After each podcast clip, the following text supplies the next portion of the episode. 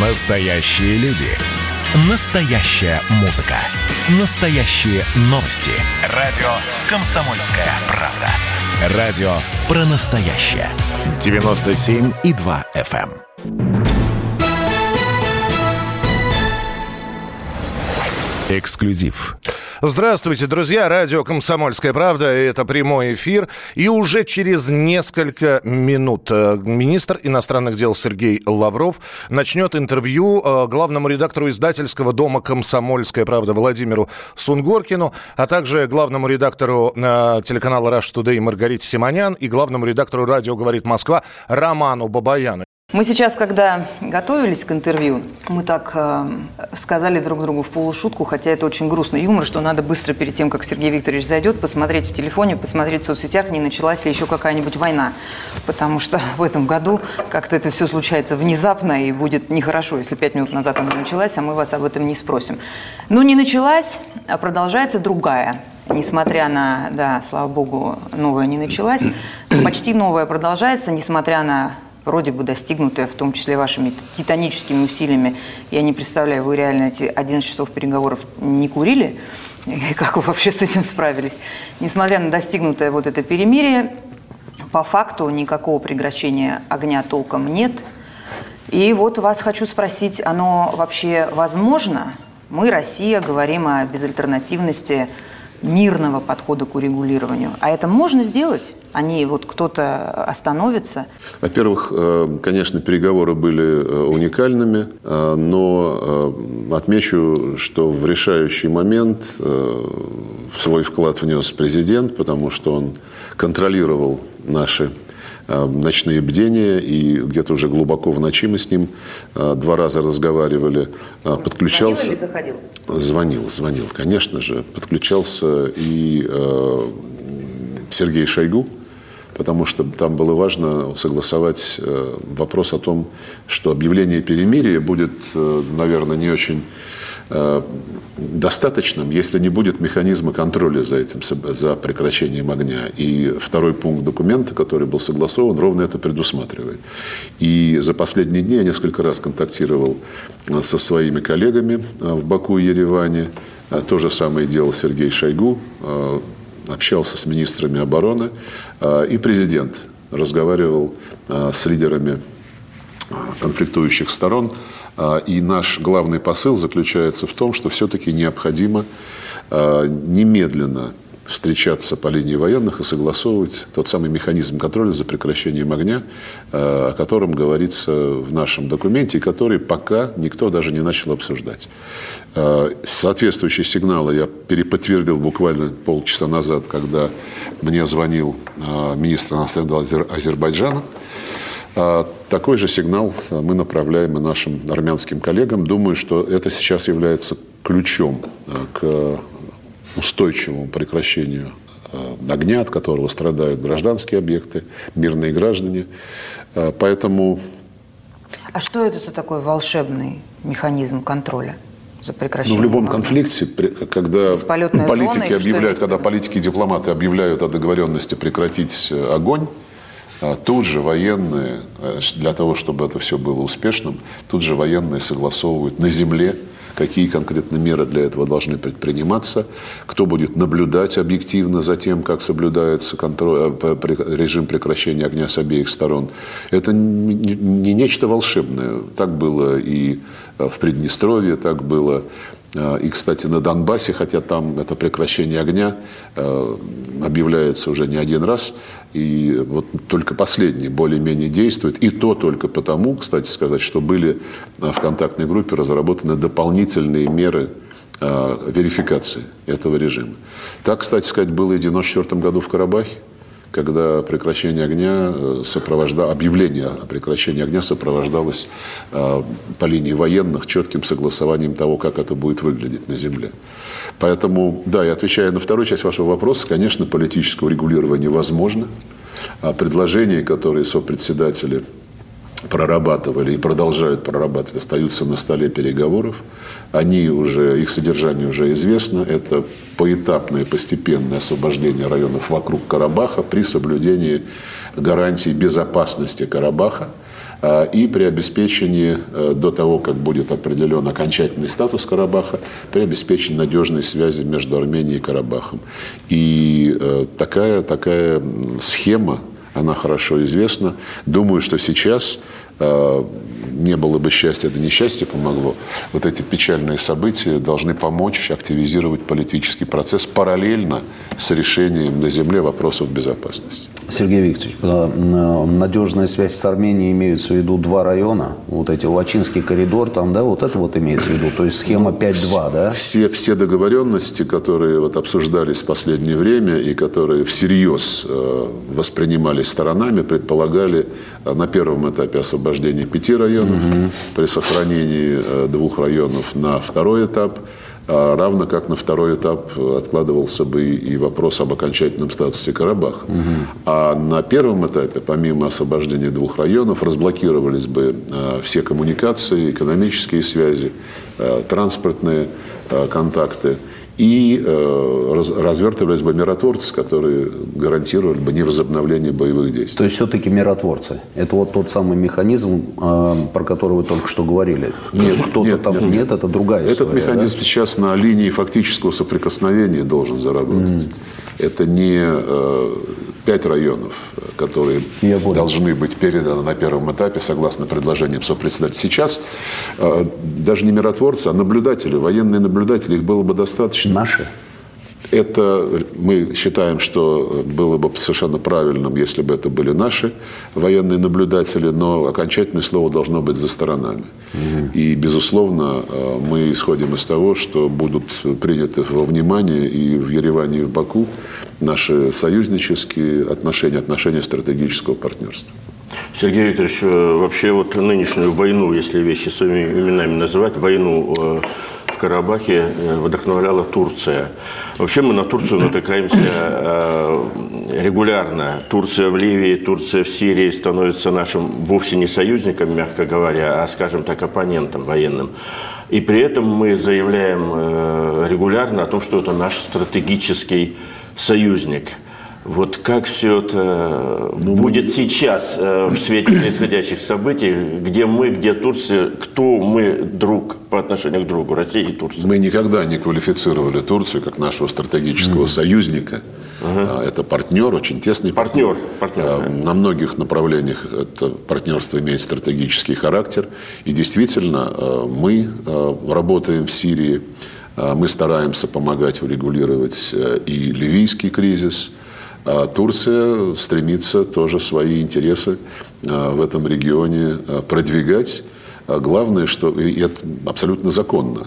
Если интересы легитимны, будь то Турция, будь то Иран, будь то Объединенные Арабские Эмираты, Катар, много стран в этом регионе имеют свои интересы, которые проецируются за а, пределы их государственных границ. Важно, чтобы это проецирование было транспарентным, и в том, что касается Сирии, э, я считаю, такая транспарентность и легитимность была обеспечена. Несмотря на то, что турецкие э, военнослужащие присутствуют на территории Сирии без э, приглашения законного правительства, президент Асад и его правительство приняли и поддержали создание астанинского формата. Они сотрудничают в выполнении всех тех инициатив, которые э, выдвигает тройка астанинских гарантов. Э, и в этом смысле, конечно, партнерство Турции, России и Ирана имеет очень важную роль. Именно оно позволило сократить территории, на которых правили террористы, по сути дела, до Идлибской зоны деэскалации.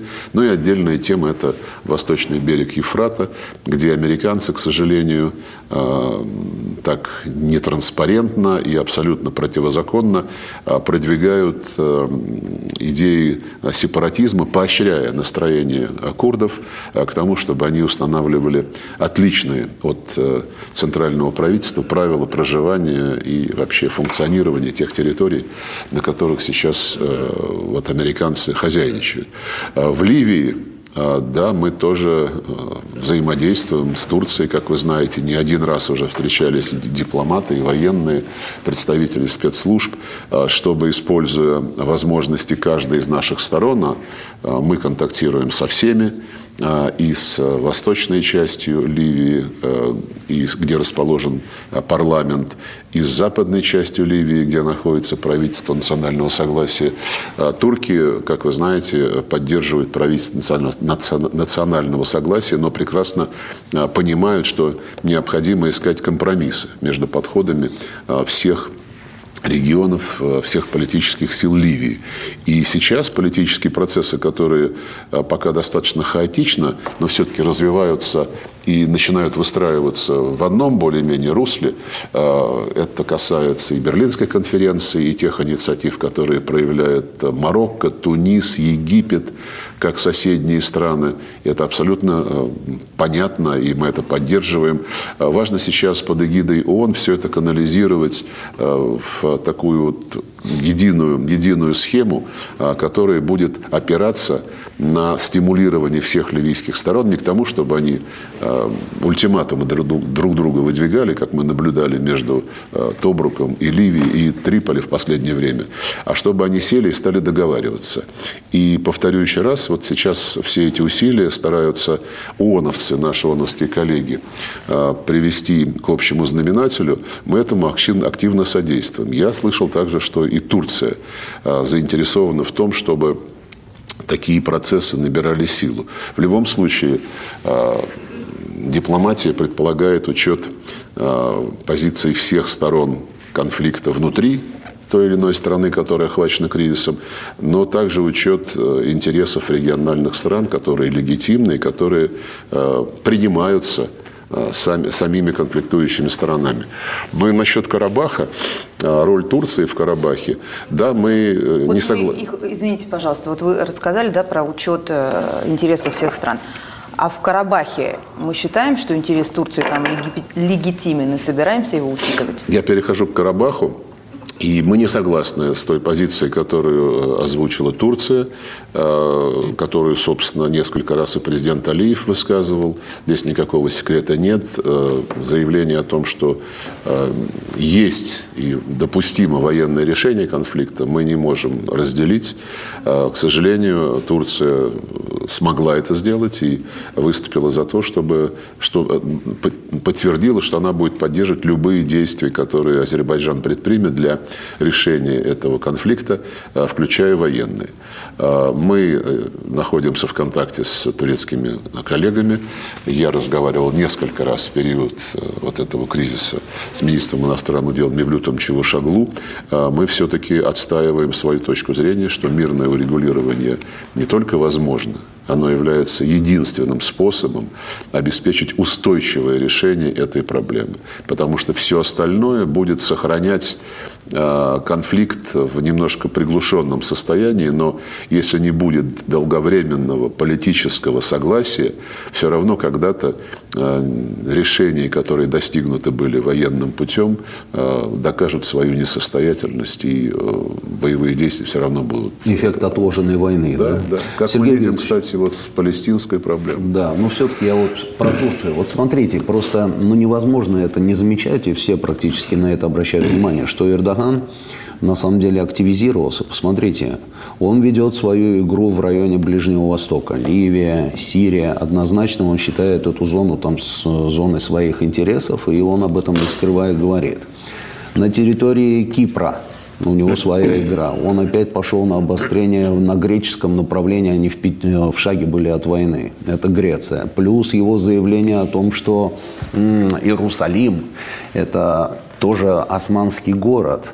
И вот сейчас вот по, по, то, что они делают в регионе Южного Кавказа. И при этом, при этом, смотрите, как получается интересно, он даже в своей инаугурационной э, речи, когда говорил про Турцию, он говорил Османлы Тюркия. Османлы Тюркия. В самой Турции его называют новым султаном. То есть он, не скрывая, говорит о том, что он хочет воссоздать э, новую Османскую империю. И поэтому активизировался по всем направлениям. Я уже не говорю про его решение по службе опять в соборе Святой Софии. Это же явный отход от всего завещания, которое им оставил ну, Мустафа Кемаль.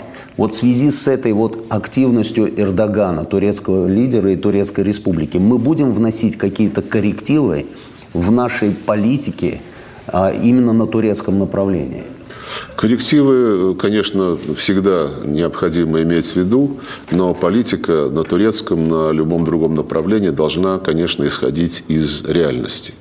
И политика должна э, избегать э, материализации принципа о том, что война – это продолжение политики. Это мое глубокое убеждение. Хотя, конечно, наверняка бывают ситуации, когда если против тебя осуществляется агрессия, то э, пушки должны э, перестать молчать. У нас Но... называется, если не слушаете Лаврова, будете слушать Шойгу. Ну, я видел маечку. Да. А, ну, примерно об этом, да. Но, но э, я хочу сначала обозначить общую, общую ситуацию вот в том, кто где как пытается продвигать свои интересы. Смотрите, везде, где вы перечислили, Турция проявляет свою активность, там э, достаточно активно, а порой э, и более активно, чем Турция, страны, которые расположены за 10, 10 тысяч миль даже больше от этого региона. Э, есть страны, которые поближе расположены, но Соединенные Штаты везде из этих точек играют весьма и весьма активную роль. В Сирии, я уже сказал, как они активно подрывают весь смысл резолюции 2254, которая подтвердила территориальную целостность и потребовала ее уважать в отношении Сирийской Арабской Республики, создают там квазигосударственные структуры, нисколько не смущаясь, э, заправили туда, э, объявив сначала запрет на закупки сирийской нефти всем странам мира, там разрешили своей компании добывать нефть и использовать вырученные средства на укрепление э, курдских структур, которые не должны подчиняться Дамаску. Это вот тоже пример того, как э, на том же, кстати, восточном берегу Ефрата Турция работает с тем, чтобы, как она считает, пресечь курдский, курдский терроризм. И уж, по крайней мере, у Турции озабоченность в отношении безопасности своей границы с Сирией и на восточном берегу Ефрата, и в районе Идлиба, они гораздо более легитимны, чем то, что пытаются Соединенные Штаты делать, э, разжигая сепаратистские тенденции в Сирийской Арабской Республике. В Ливии Соединенные Штаты э, весьма и весьма активны. И также пытаются разруливать э, этот конфликт в своих интересах, в том числе с, тем, чтобы ослабить Турцию и ослабить Российскую Федерацию, между прочим. Это открыто заявляется. Там тоже нефть играет не последнюю роль, потому что вопрос о том, чтобы вернуть э, ливийскую нефть на мировые рынки, снять э, мораторий, который объявил э, командующий ливийской национальной армии, он имеет большое политическое и практическое значение, прямо влияя на цены на энергоносители. Ну, палестинскую проблему, Иерусалим и урегулирование конфликта между арабами и Израилем, создание палестинского государства, Соединенные Штаты просто отодвинули практически всех остальных, сказали, мы сами разберемся. Была арабская мирная инициатива, сначала палестинское государство, потом нормализация отношений Израиля со всеми арабами, а мы ее перевернем с ног на голову. Сначала мы будем продвигать активно э, установление отношений Израиля с арабскими э, соседями, а потом посмотрим, как можно будет решить и надо ли будет вообще решать палестинскую проблему. Мы за то, чтобы отношения Израиля со своими соседями, с другими странами региона улучшались. Но мы против того, чтобы это делалось за счет интересов палестинского народа, которые закреплены э, в той, в той же самой резолюции Генеральной Ассамблеи, которая провозгласила и создание еврейского государства. Еврейское государство живет и здравствует, и наши близкие друзья, и а, партнеры а, палестинского пока нет. Обещанного, конечно, три года ждут, но три года давно уже прошли, и много раз. Ну и да, и, конечно, в ситуации, когда э, объявляется э, забытым и перечеркнутым решение Совета Безопасности ООН о том, что Иерусалим, судьба Иерусалима должна решаться – с учетом позиций сторон и с учетом э, положения Иерусалима как столицы трех монотеических религий, и когда э, доступ к мечети Алякса, э, который должен определяться в рамках договоренности об окончательном статусе в контексте создания палестинского государства э, опять пересматривается и отменять, наверное, наверное с, со стороны э, лидеров исламского мира, каковым, конечно же, является президент Эрдоган, э, мы будем слышать такого рода заявления. И, в принципе, еще более широкий контекст. В исламском мире идет очевидная борьба за лидерство – несколько, несколько полюсов. Это, конечно же, и Турция. Это, конечно же... Они Сау... хотят стать лидером Саудовск... суннитского мира? Это, конечно же, и Саудовская Аравия, как э, лидер и э, местонахождение двух э, величайших исламских святынь. А, ну и не будем забывать, что помимо тюрков и арабов, есть еще и пакистанцы, и индонезийцы, крупнейшие исламское государство мира. И мы многократно, в наш, у нас есть отношения и с Лигой арабских государств, и с Советом сотрудничества стран, арабских стран Персидского залива, и с Организацией исламского сотрудничества, которая объединяет все, без исключения, исламские государства Азии, Африки, где бы они ни находились. И э, к сожалению, э, вот в рамках ислама вот это противоборство, против, конкуренция за лидерство – Э, обретает очень часто и в последнее время все чаще такие достаточно ожесточенные формы. Э, мы в контактах с нашими коллегами из Организации исламского сотрудничества э, всячески призываем к тому, чтобы они как-то вырабатывали общие подходы, консенсусные позиции, чтобы они стремились к какой-то гармонии между всеми течениями ислама. Где-то в 2010 году, по-моему, или чуть раньше, король Абдалла Иордании – Э, проводил саммит э, всех мусульман, э, на котором были приняты документы. Амманская декларация была принята, если я правильно помню название этого документа, в которой содержалось подтверждение единства всех мусульман, обязательство это единство продвигать в различных практических ситуациях. Не получается до сих пор. Ну, по Святой Софии, да, конечно, мы признаем право э, Турции, властей Стамбула определять конкретные параметры использования этого объекта, но безусловно, с учетом его статуса как объекта всемирного наследия, культурного наследия, э, в который статус был э, присвоен по линии ЮНЕСКО. И в рамках ЮНЕСКО эта дискуссия еще не завершена. Нам давали заверение турецкие коллеги о том, что все то, что связано с православной культурой – сохранит э, открытость для доступа посетителей, туристов, паломников.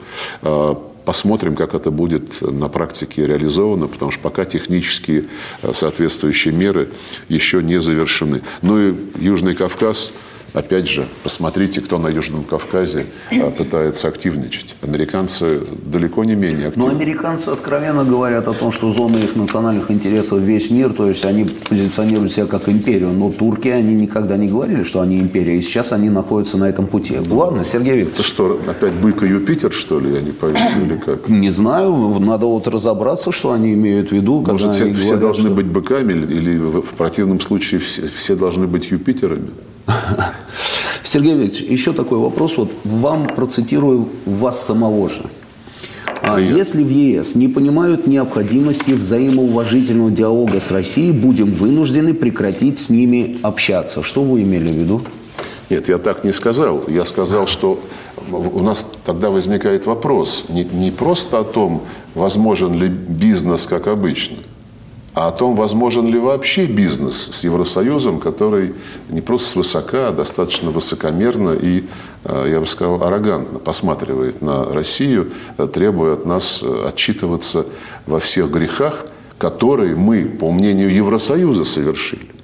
Я считаю, что мы не должны отчитываться ни в чем, потому что у нас есть, во-первых, собственная конституция, собственные законы, у нас есть механизмы, ну, которые... Ваша знаменитая еще Милибанду, когда он советовал изменить российскую конституцию for you to uh, lecture me, поскольку у нас Нет, прямой эфир. Он, а все-таки ну, да. вот, если Но... позвольте, я э, вопрос Романа э, продолжу. А как мы можем с ними не общаться и можем ли? То есть вот что вы в этом имели в виду? Нет, во-первых, ну как, понимаете, э, экономические интересы должны сохраняться. И э, экономические операторы должны сами решать, что им выгодно, что им не выгодно. Да. Но бегать и унижаться, я считаю, ниже нашего достоинства. Если они будут разваливать наше экономическое партнерство, включая тот же «Северный поток-2», ну, наверное, они всю э, газотранспортную структуру взаимодействия, всю структуру взаимодействия э, по линии многих других ведомств и компаний э, не разрушат. Но и пусть это идет, идет своим чередом от объективных интересов, которые будут совпадать. Но когда нам заявляют о том, что мы, в принципе, не доросли еще до того, чтобы быть геополитическим партнером Евросоюза, как это сделала не так давно Урсула фон дер Ляйен. А когда а, тот же Хайко Маас, министр иностранных дел Германии, говорит, что а, наши разночтения с Россией не означают, что мы, Германия, не хотим иметь хорошие или хотя бы разумные отношения с Российской Федерацией. Ну, хорошими они едва ли будут в обозримой перспективе, хотя а, не по нашей вине, и мы всегда готовы их возобновлять, а, нормализовывать, оздоровлять на равноправной и взаимоуважительной основе. А что касается разумных отношений, ну, все, что касается разума, сейчас, к сожалению, подлежит анализу э, по ту сторону нашего диалога. И я очень надеюсь, что разум там возобладает. Пока мы этого не видим. Кстати, э, говоря о подспудных течениях и о том, как э, может формироваться новый подход со стороны Евросоюза к России. Вот в Германии недавно публично близкие правительству ФРГ, мозговые тресты, политологи взялись за выработку новой восточной политики. И, по сути дела, она предлагает демонтировать существующую двустороннюю повестку дня. А, вот там заявляется, что э, было у нас стратегическое партнерство, оно ушло в прошлое. Было партнерство для модернизации, которое еще на посту министр продвигал Франк Вальтер Штайнмайер. А, но вот считают эти вот политологи, не удалось их э, материализовать, все эти проекты.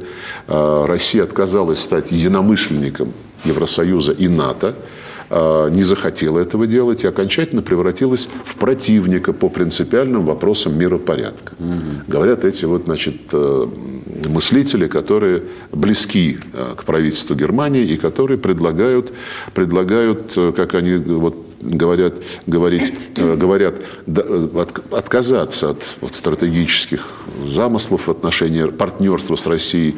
И более того, если до недавнего времени Евросоюз говорил, да, вот стратегически мы с Россией расходимся, но нужно избирательно сотрудничать в тех областях, где есть общий интерес, вот эти вот мыслители частью своего нового подхода э, обозначают и такую а, вот парадигму, что избирательное сотрудничество, даже оно станет возможным лишь тогда, когда русские изменят свое поведение. Это вызревает, понимаете, когда э, в кругах а, политических аналитиков подобного рода вещи прорезаются, то, конечно же, это говорит об изменении настроений в правящей элите. И посмотрим, как это будет э, препарироваться в практической политике. Но пока практическая политика лидеров Евросоюза, э, включая и Францию, и Германию, э, к сожалению, не очень оптимистична. Хотя в Париже, по-моему, гораздо более настроена на сохранять стратегические отношения с нами. По крайней мере, это позиция президента Макрона, которая э, в контексте его договоренности с президентом Путиным э, реализуется в целом ряде механизмов, которые между Москвой и Парижем были созданы для того, чтобы обсуждать и вырабатывать какие-то общие подходы, общие видения в отношении стратегических вопросов, вопросов э, стратегической безопасности, стратегической стабильности в Европе. Вот. Но э, посмотрим, куда будет, куда будет выруливать э, вся эта ситуация, все эти мыслительные процессы. Но, повторю, Евросоюз последний, э, последнее заседание министров иностранных дел. Я вчера говорил с Жозепом Барелем. Э, он, по-моему, как человек опытный, прекрасно понимает, что без России очень трудно решать многие вопросы, которые интересуют Евросоюз, поэтому даже как бы инстинкт обеспечения собственных интересов должен сподвигать Европу, объединенную вот в ЕС, к партнерству с Россией, к взаимодействию с Россией.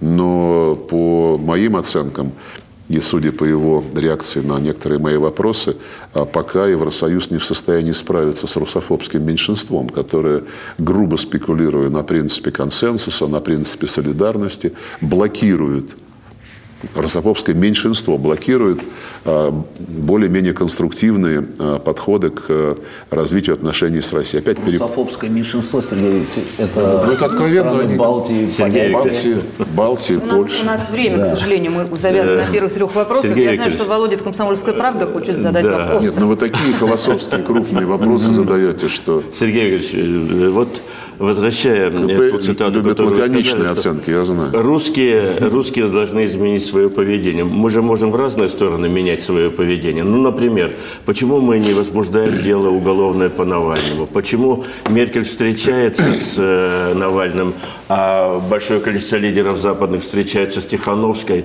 А мы здесь как-то все время очень осторожничаем, мы все время в обороне. Может, нам тоже начинать встречаться с оппозицией, со своими, э, там, хотя бы на уровне Министерства иностранных иностранных дел со своими какими-то, ну, скажем так, симпатизантами в этих странах и так далее и тому подобное. Нас... Вот насколько мы, мы такие очень осторожные на фоне того, как все в разнос пошло везде. Ну, мы старались вести себя прилично. Вот, я про это. А, да. И всегда уважали те решения, которые принимались э, в странах, с которыми у нас есть отношения, а, решения, касающиеся выбора руководителей, Э, парламентариев и так далее. Э, и да, мы видим, как э, наши западные коллеги всегда встречаются с оппозицией, причем далеко не всегда и не только с системной оппозицией. У нас несколько лет назад специально эта тема обсуждалась. Мы решили, что мы будем работать с... Мы, в общем-то, до этого не чурались отношений с оппозицией, но теперь мы просто будем это делать уже без оглядки на тех, кто пытался нам пытался нам выдвигать. Кого начнем? А начнем, ну, я не знаю, понимаете, вот 2017 год. Э, Хороший вопрос. Избирательная кампания э, во Франции. И сюда, в Москву, по приглашению наших парламентариев, приезжает Марин Ле Пен. Да. Лидер э, парламентской партии, легитимный, системный политик. Она общается с парламентариями, ее принимает президент Путин.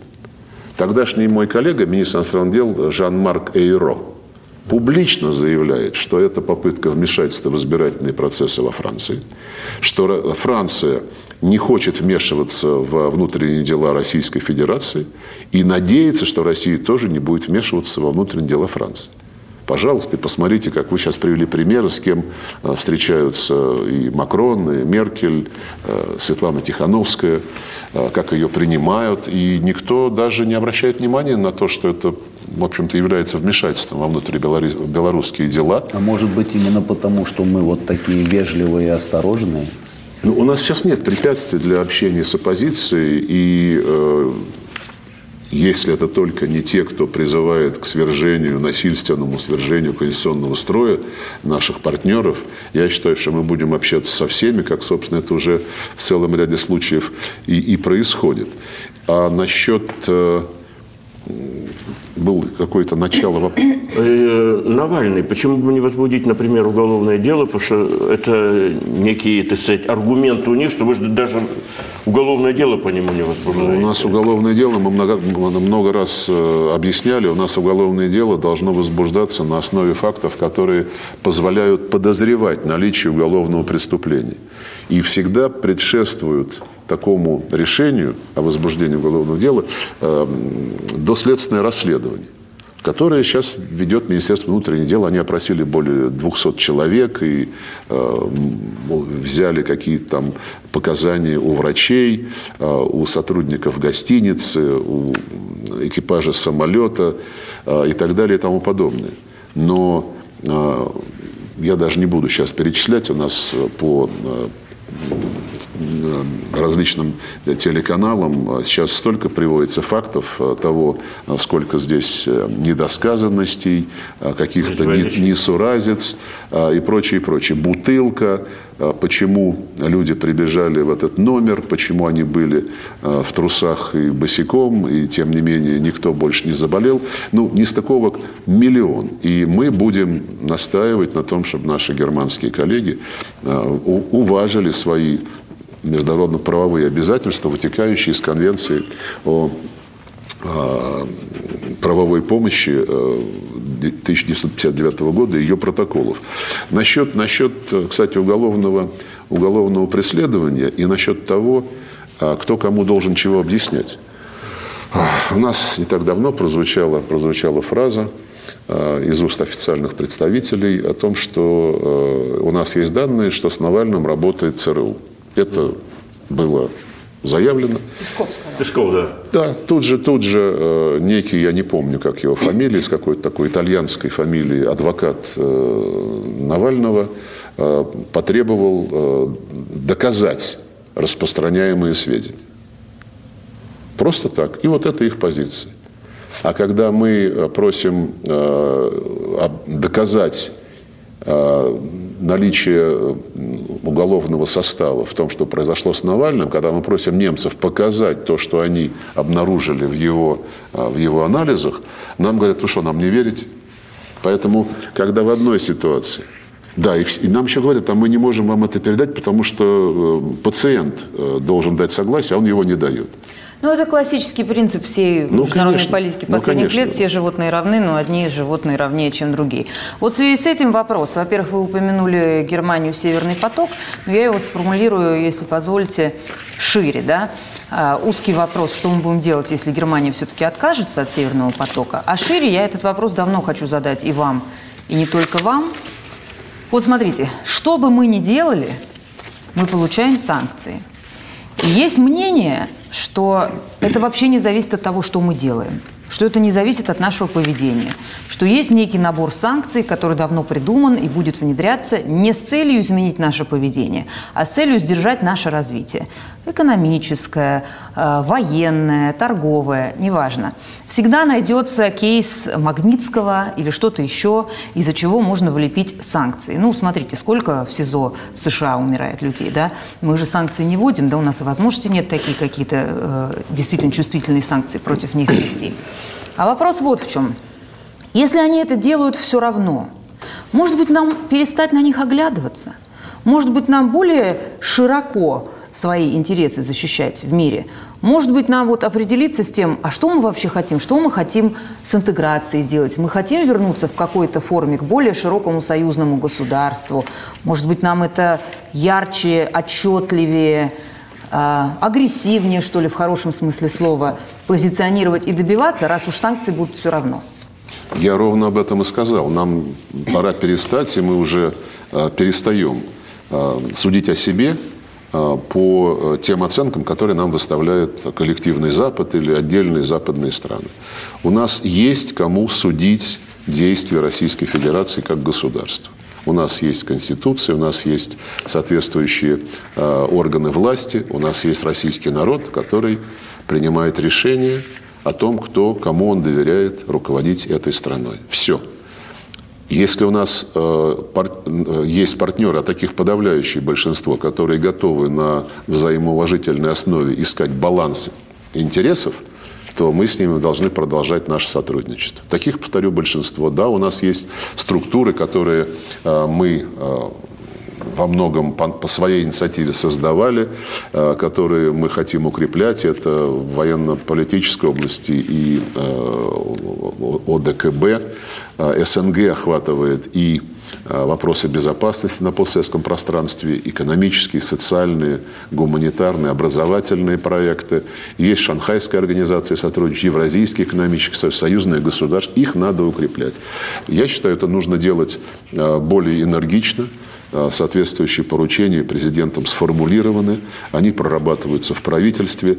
И, э, конечно, мы должны делать все, чтобы эти проекты были более привлекательными для тех, кто сейчас объединен этими структурами. Я подтвержу еще раз. Я не думаю, что нам нужно постоянно смотреть на то, что, что о нас говорит Запад. Я согласен с вами на 100%. Поводов для того, чтобы сдерживать наше развитие Западу, особо искать не надо. Он эти поводы умеет создавать сам, как ну, мы может, убедились. нам тогда смелее. Ввели войска на Донбасс, навели порядок в открытую. В чем проблема, если санкции будут все равно? Знаете, Я вот мы... такой вопрос. Да. Мы все-таки, мы, мы все-таки, да. мы все-таки вежливые люди, как вы знаете.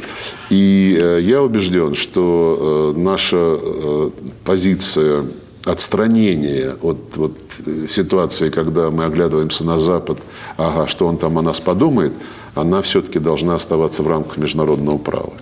И мы должны сохранять приверженность э, всем тем договоренностям, которые с нашим участием достигались, включая, если говорить о Донбассе, э, минским договоренностям. А, но другое дело, что нам надо требовать, самим требовать от тех, кто так или иначе подписывался под э, решениями об урегулировании тех или иных ситуаций, чтобы они выполняли свои обязательства. Потому что, вот смотрите, я уже направил, наверное, с десяток писем своим коллегам во Франции и в Германии, прямо обращая их внимание на абсолютно неприемлемые действия, которые напрямую, диаметрально противоположны Минским договоренностям, которые предпринимаются официальными лицами на Украине, включая президента Зеленского, включая э, главу делегации на переговорах в контактной группе, включая министра иностранных дел. Ответы абсолютно беспомощные и э, ну, простые отписки. Я им объясняю, что вот Зеленский э, заявил, что надо пересмотреть содержание и последовательность Минского документа. А они мне говорят, ну мы, мы по-прежнему ему привержены. Я привожу пример, как э, в нарушении Конституции Украины и в нарушении международных обязательств Украины прямая дискриминация русского языка – в законах о языке, об образовании и на практике, они отвечают, да, мы будем обращать на это внимание в рамках ОБСЕ и Совета Европы. Это, э, вот, это еще одно проявление того, что они считают себя и выше закона, и выше э, как бы, э, уровня э, Российской Федерации. Чувство собственного превосходства, оно очень опасно. Хватает иногда, извини, Ром. Да, нет, на самом деле... Вот... Нам достаточно чувства собственного достоинства. Я думаю, что вот об этом надо думать. Но люди, вот э, там слушатели, допустим, они звонят в эфир и все время говорят, это очень в последнее время звучит все чаще и чаще, вот эта мысль, что э, хватит выражать обеспокоенность там ситуацией там-то, хватит выражать обеспокоенность ситуацией вот тут-то, нужно более активно и, может быть, даже более агрессивно, собственно, наступать. Или же инициировать самим какие-то там процессы, а не реагировать там на чьи-то действия. Может быть, действительно уже что-то такое. Белоруссия. Ну вот смотрите, вспоминали сейчас госпожу Тихановскую. Вот она ездит, встречается там с президентами разными, сидит в одной из, а, собственно, соседних стран, стран Евросоюза. Угу. А вот у меня такой вопрос. Мы, в принципе, готовы к тому, что а, в Беларуси может поменяться власть. Есть ли у нас какой-то запасной, допустим, вариант, кроме Александра Григорьевича Лукашенко? А, потому что тоже очень часто мы сталкиваемся с тем, что а, меняется власть в результате определенных событий. Где-то революция, где-то не революция, где-то еще что-то, да. А мы потом оказываемся, собственно, без запасного варианта и, и, и не знаем потом уже, что делать. Я э, считаю, что мы, конечно, должны видеть э, картину на всех направлениях, которые э, окружают Российскую Федерацию, тем более страны, э, ближайшие союзники Российской Федерации. Мы долгие годы, столетия жили в одном государстве, и при этом, конечно же, мы не должны вести себя, как ведут себя, скажем, те же американцы. Я с этим согласиться не могу. Они ведут себя гру- грубо, невежливо, беспардонно. А, хотя всех пытаются учить э, уважать э, интересы, уважать право каждого народа самому выбирать свою судьбу. Они это право а, пытаются формировать через свои посольства, как это было в Киеве в ходе двух Майданов. Все прекрасно знают, где и в каком количестве там расположены в официальных правительственных зданиях представители и ФБР, и ЦРУ. Они также делают сейчас в Молдавии, между прочим. Мы видим это по даже публичным высказываниям американского посла. Они ну, продвигают свои интересы в республиках Закавказья. Мы это тоже видим и знаем. Но э, я убежден, что мы такого рода методами действовать не должны. Мы должны видеть э, перспективу развития наших союзников, должны видеть э, те шаги, которые нам позволят сохранить хорошие, взаимовыгодные отношения с ними – независимо от того, как будут развиваться внутриполитические события.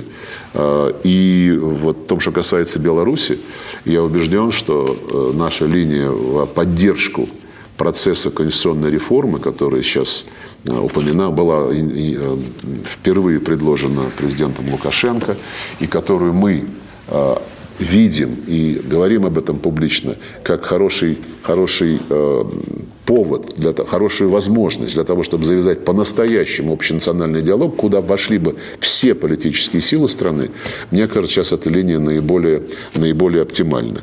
Мы э, заявили о том, что мы признаем результаты президентских выборов, вы об этом знаете.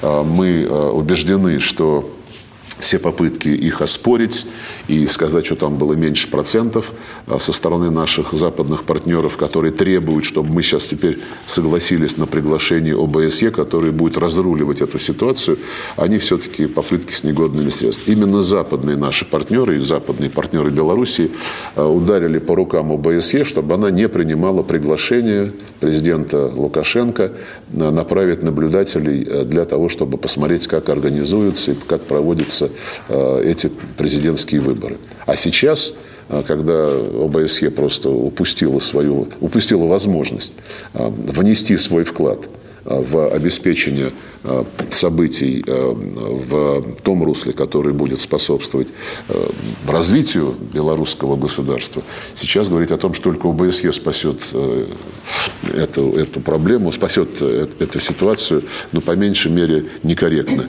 И мы все, если мы хотим помочь белорусскому народу, если мы все хотим сделать так, чтобы белорусский народ, а Лукашенко сказал, что он не держится за власть, что он после конституционной реформы готов рассмотреть варианты и досрочных президентских, и досрочных парламентских выборов.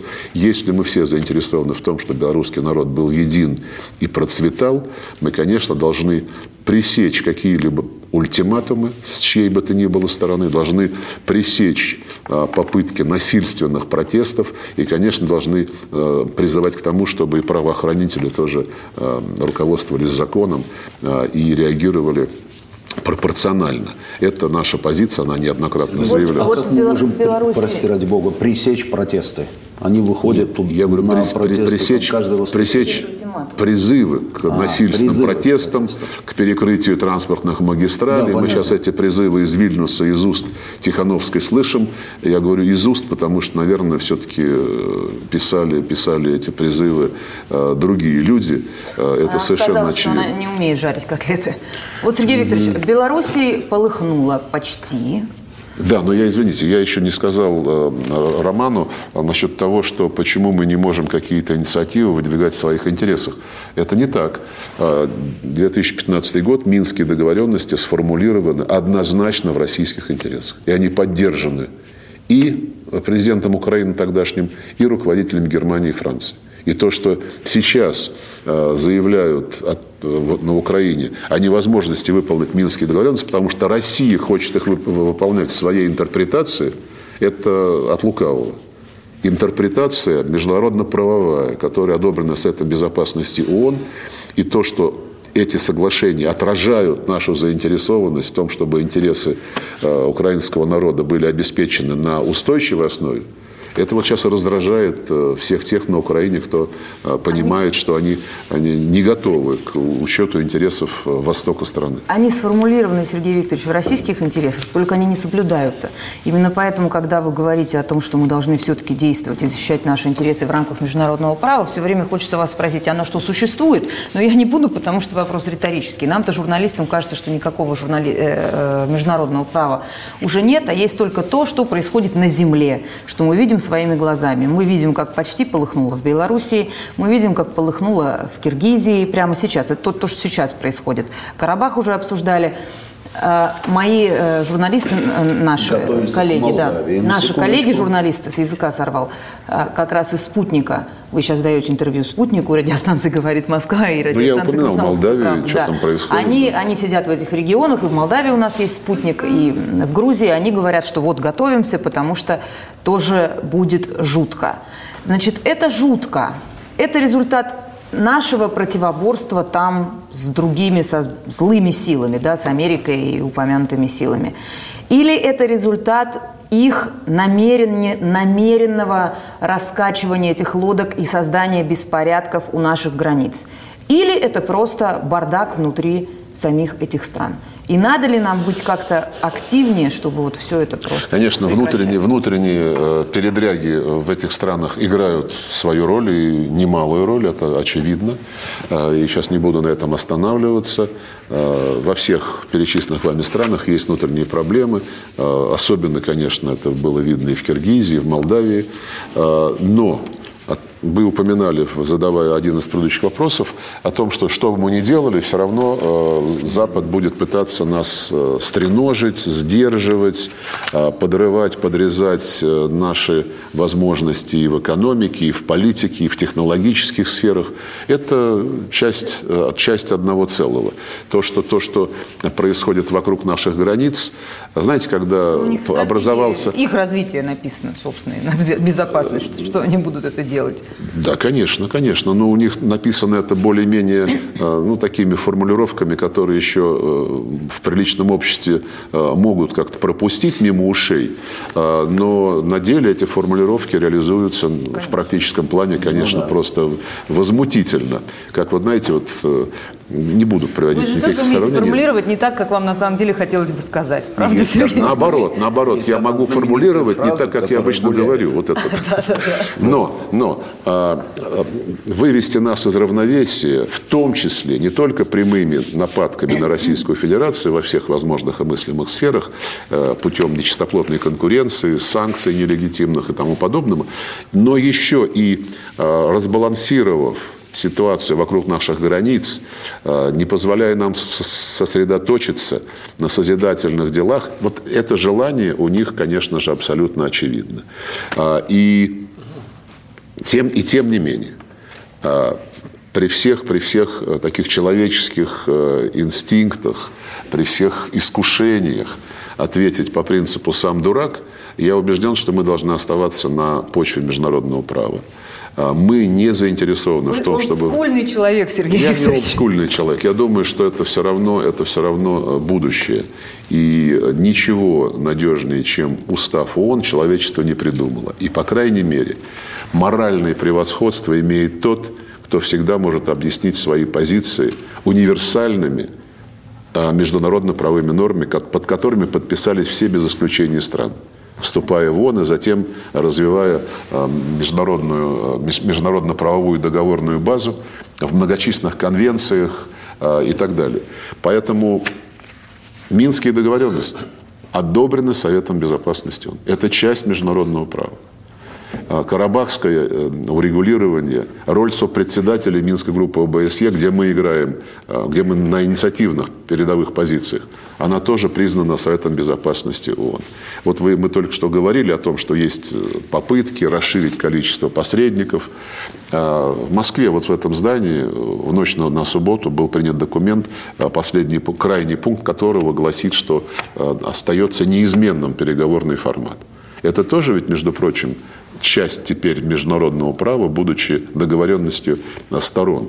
А, поэтому, наверное, в человеческом плане хочется иногда, знаете, и нагрубить, и э, агрессивно как-то проявить свое возмущение поведением а, коллег – а, но ну, приходится сдерживаться. Сергей Викторович, сейчас, Сергей Викторович, вот расшифровывая все, что вы сказали, получается, что надо договариваться все-таки не с, э, условно говоря, не с Молдавией, а с США. Там остался меньше месяца до выборов. У вас есть какие-то, вы еще сказали слово «будущее», у вас есть какие-то прогнозы, надежды, знаки какие-то вы видите? Будет лучше или будет хуже после выборов? Вот знаете, прагматизм, прагматизм, он тоже является частью нашей внешней политики, частью нашей внешнеполитической концепции, определенной президентом, а, который предполагает а, продвижение сотрудничества со всеми, которые к этому готовы на основе равноправия, и в тех областях, где у нас есть э, общие пересекающиеся интересы. Мы с американцами, кстати сказать,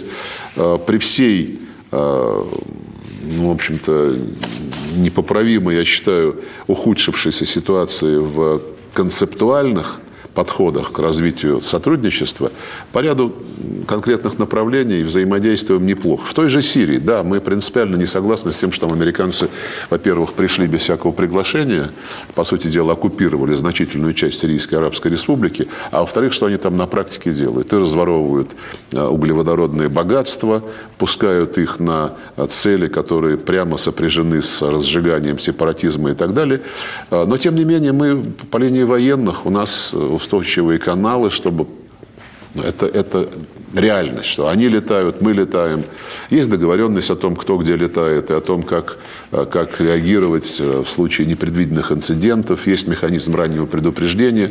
А, в политическом диалоге отмечу Афганистан, где есть механизм России, США, Китай, к которому подключается Пакистан и к которому вполне может подключиться Иран, по крайней мере, у всех участников этого диалога нет к этому, э, в отношении этого каких-либо препятствий. Поэтому, да, по Корейскому полуострову худо-бедно мы все-таки взаимодействуем, несмотря, опять же, на порой диаметрально противоположные подходы к той или иной ситуации. По Карабаху совместное заявление. А по Карабаху мы сотрудничаем, да, э, и можем сотрудничать, можем сотрудничать, кстати сказать, и по Приднестровью, где есть механизм 5 плюс 2, две стороны, Кишинев и Тирасполь, э, Россия, Украина, а, США, а, ОБСЕ, Евросоюз. Так что а, и пока, к сожалению, этот механизм по приднестровскому регулированию не работает, прежде всего потому, о чем мы уже говорили, что здесь американцы пытаются подмять все под себя и создать из Молдавии очередной такой нарыв на постсоветском пространстве, не допустить того, чтобы э, коалиция, которая какое-то время назад сформировалась э, между госпожой Санду и Дадоном и его социалистической партией, чтобы она никогда не состоялась на практике и чтобы прозападные силы одержали однозначную победу. Но Соединенные Штаты – это все-таки ну, самая мощная до сих пор страна, но эта страна, это государство уже не может решать ни один вопрос международной повестки дня э, в одиночку. Они пытаются это еще сделать. Это инерция, которая постепенно утихает. А пытаются это делать э, вот, прежде всего в странах постсоветского пространства, где они ну, откровенно продвигают антироссийскую повестку дня, а пытаются формировать э, в выгодном им русле Э, процессы дальнейшего становления государств и в Центральной Азии, и на Украине, э, и э, в Закавказье, и в Молдове, как мы только что значит, выясняли. Думаю, что они, не думаю, знаю, что они приглядываются и к тому, как основы для подобного же развития событий заложить и в Белоруссии. Да, мы должны этому противодействовать. Мы должны этому противодействовать прежде всего через выполнение наших обязательств перед нашими стратегическими партнерами и союзниками. Об этом было достаточно четко заявлено, в том числе и президентом. Ну и плюс э, есть у нас э, другие формы э, сотрудничества на уровне исполнительной власти, на, на уровне законодательной власти, на уровне гражданского общества. Думаю, что вот как раз по линии гражданского общества нам нужно быть гораздо более активными, гораздо mm-hmm. более э, инициативными, я бы сказал. Это в том числе и вопрос финансирования, потому что хотя Угу. Их называют неправительственные организации. Все знают, что наиболее активные, наиболее эффективные, скажу так, Э, неправительственные структуры Запада и э, американские республиканские институты, демократические, они все на 100% финансируются из бюджета Соединенных Штатов. И плюс через Агентство международного развития, которое тоже является государственной э, структурой, финансируется из госбюджета, получают субсидии сотни, если не тысячи неправительственных организаций в огромной степени э, действующих на постсоветском пространстве. Мы так же будем делать, Сергей. Я считаю, что нам нужно, э, мы говорим о том, что мягкая сила должна да. быть нами освоена как практическая форма народной да. дипломатии, э, пока, конечно, мы здесь не можем сравниться с Америкой. Так же, как и Марго сама признавала в одном из предыдущих каких-то своих появлений на телевидении, так же, как мы не можем сравниться в той поддержке, по масштабам финансовой поддержки стороны государства, которые получают СМИ э, на Западе и СМИ в Российской Федерации. А, смешно, сейчас... смешно даже сравнивать. Нет, ну, да. сейчас, э, Главное, сейчас... у нас есть теперь понимание, что нужно идти этой дорогой. Это хорошо. Сергей Викторович, уже хорошо. Сергей Викторович, вот сейчас такой парадокс э, вы у меня вызвали такая мысль. Да, да, да, да, да, но при этом в США комсомольская правда выходит, а в Беларуси ее запретили. Вот это это, это временное, временное явление. Это временное явление. Ну, вот вы сейчас зря сказали, вы сейчас зря сказали, потому что вас точно в США теперь запретят, если там руки не дошли. Если сейчас уже там, если Помпео сейчас заявил, что все э, исследовательские институты в Америке должны сообщать о том, кто их из-за рубежа финансирует, кто получает гранты из-за рубежа, прямо сказав, что это наверняка российские и китайские деньги, которые которые э, идут во вред э, американскому государству, ну, это уже, наверное... Сергей Ильич, а если так гулять, то гулять, может, вмешаемся во внутренние дела США прямо сейчас на глазах у наших слушателей? Мы за кого будем Слушайте, топить? За Байдена или за Трампа ну, вообще? Владимир Николаевич, нас уже, нас уже э, записали в главных вершителей судеб Америки. Об этом президент недавно говорил э, в своем интервью «Россия-1». Э, поэтому зачем нам деньги тратить, когда мы и так уже в авторитете? А все-таки кого будем поддерживать? Не, ну подождите, мне же нужно указание дать коллективу. Да, да, да. Мы за, за кого? кого топим, да, а то они... Нет, за кого не топим. Не, я говорю, я думаю, я думаю пусть освещ... продолжают освещать объективно то, что там происходит. А это скучно. А, нет, это совсем не скучно. Мне кажется, что... В данном случае это интересно. Кто бы там не выиграл, все равно скажут, что это мы все сделали, да. Ну и хорошо, ну и хорошо. Путин сказал, что мы будем сотрудничать с тем э, президентом, с той администрацией, который получит поддержку американского народа. Это наша принципиальная позиция. Уж здесь-то, здесь-то, я думаю, нам ничего менять не надо. Другое дело, что я согласен с вами, что все равно, наверное, проигравшая сторона обвинит, потому что обе партии, республиканская и демократическая, уже в качестве одного из главных аргументов используют то, что э, угу. русские хотят привести их э, конкурента э, к власти. к власти. Но в любом случае еще можно быть в одном... Бабайка в одном, за тебя. В одном, в одном можно, еще в одном можно быть уверенными, что э, ситуация в наших отношениях не изменится кардинальным образом. Могут быть какие-то нюансы в ту или иную Хуже сторону. Не станет. Может быть, я не знаю. Это, знаете, как бы мы, мы все равно оптимисты, поэтому mm. если только пессимист говорит, что хуже не будет, а оптимист говорит, может быть.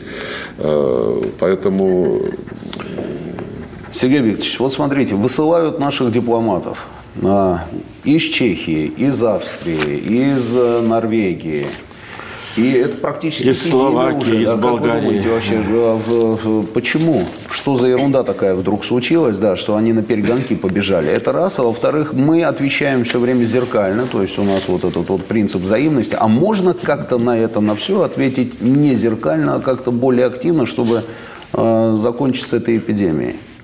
Ну, во-первых, то, что это сейчас стало а, как бы признаком хорошего поведения по отношению к Соединенным Штатам, это, это факт. И э, э, Великобритании, кстати сказать, а, потому что англичане здесь э, очень, очень негативную роль играют традиционно и в последнее время в том числе. Вспомните ситуацию со Скрипалями, когда выгнали Э, там, по-моему, 60 наших дипломатов только из Соединенных Штатов.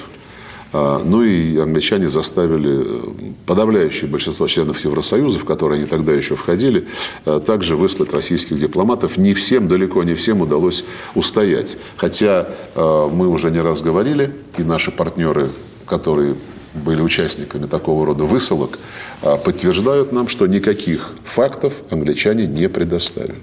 Ровно так же, как сейчас немцы никаких фактов э, не собираются предоставлять, несмотря на все международно-правовые обязательства. Э, мы отвечаем зеркально, да, это дипломатическая практика, но э, это ответ дипломатический.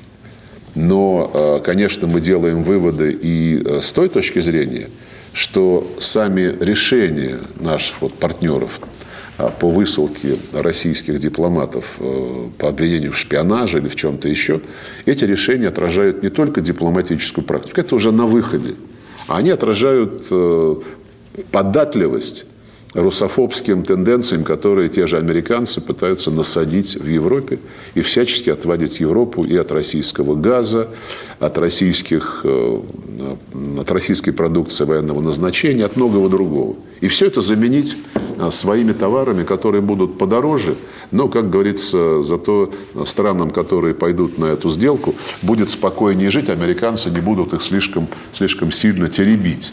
Э, какое-то время. Потом наверняка навалится с новой силой.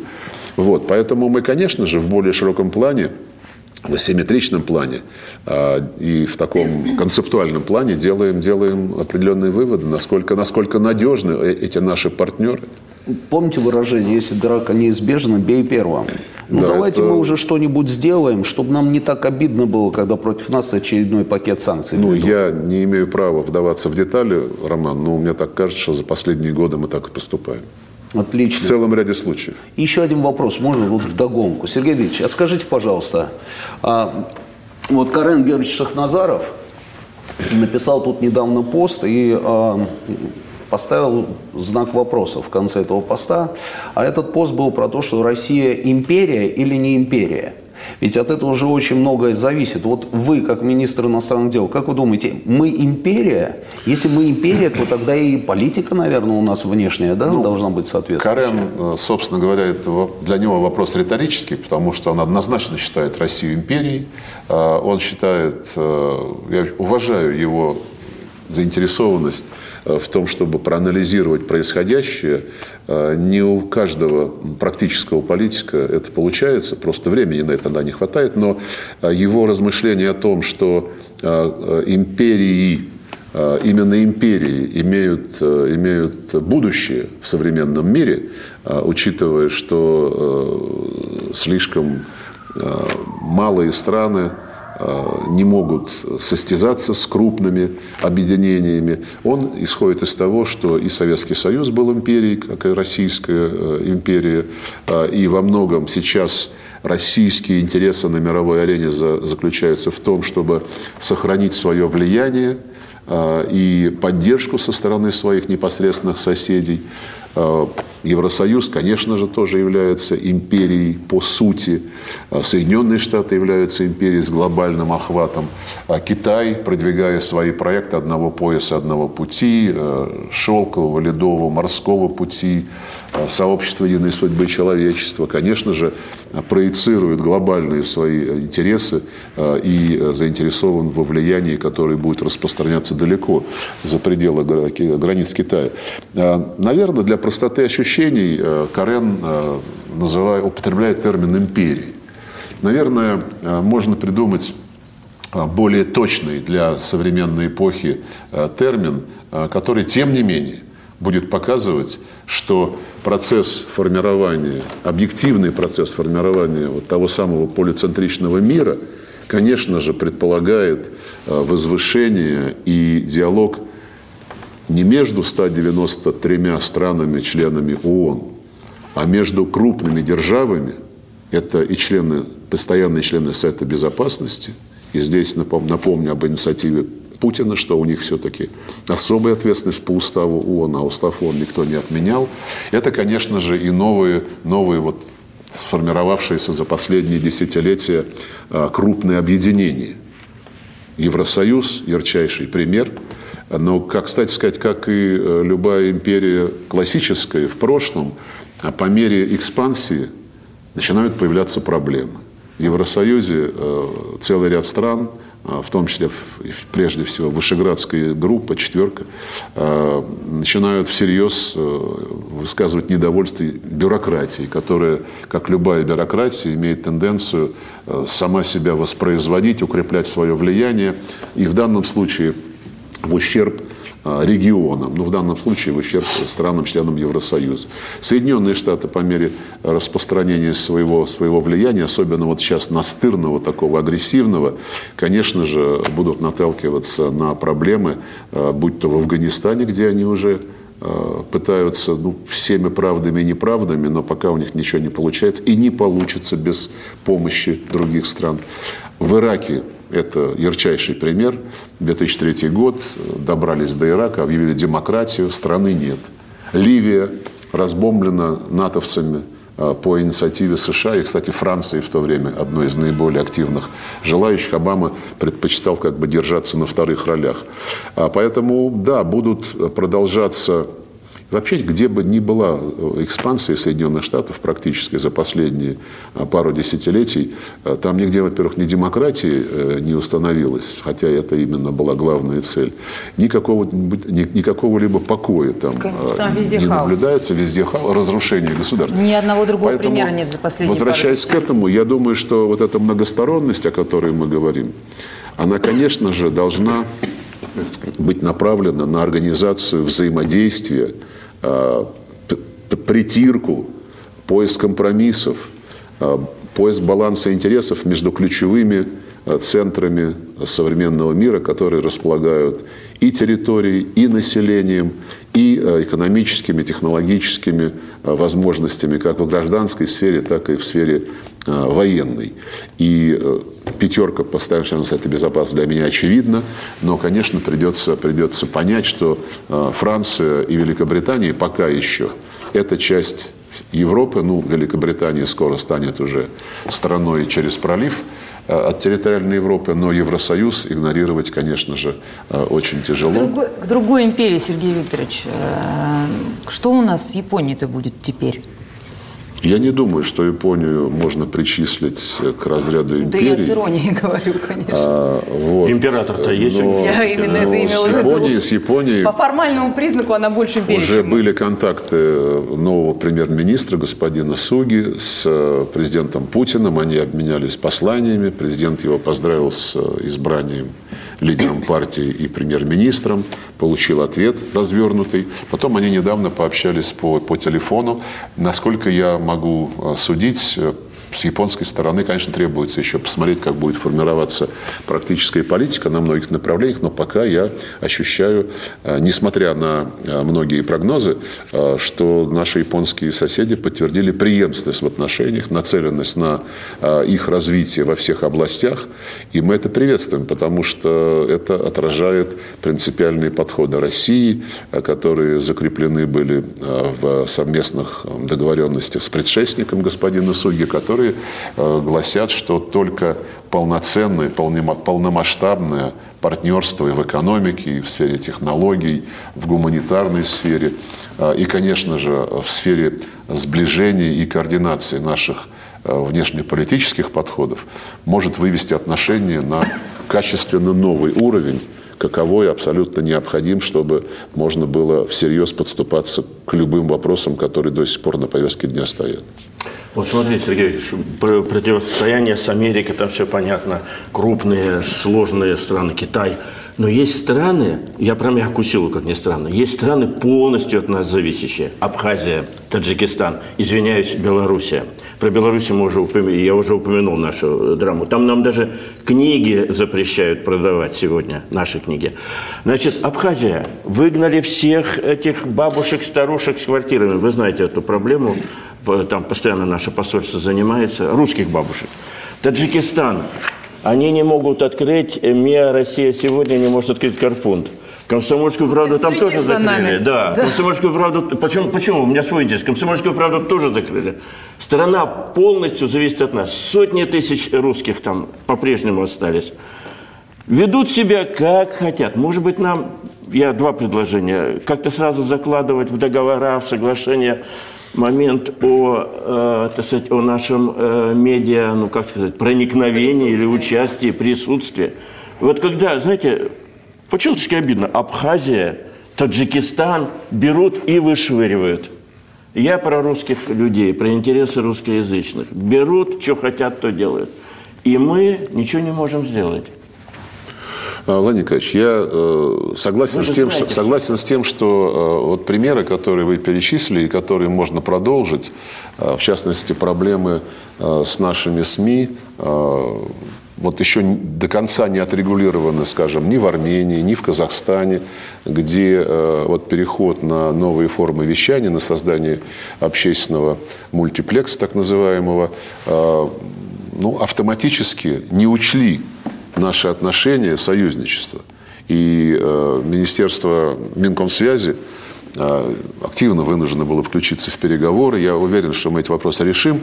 Но я согласен с тем, что они не должны... То есть вы считаете, они... это просто технический вопрос? Нет, чтобы, чтобы сохранили, вот в двух случаях, которых я упомянул, Казахстан и Армению, э, я согласен с тем, что эти вопросы не должны были бы возникать. И э, учитывая наши отношения, учитывая все то, что мы делаем на практике, учитывая наше участие в совместных объединениях многочисленных,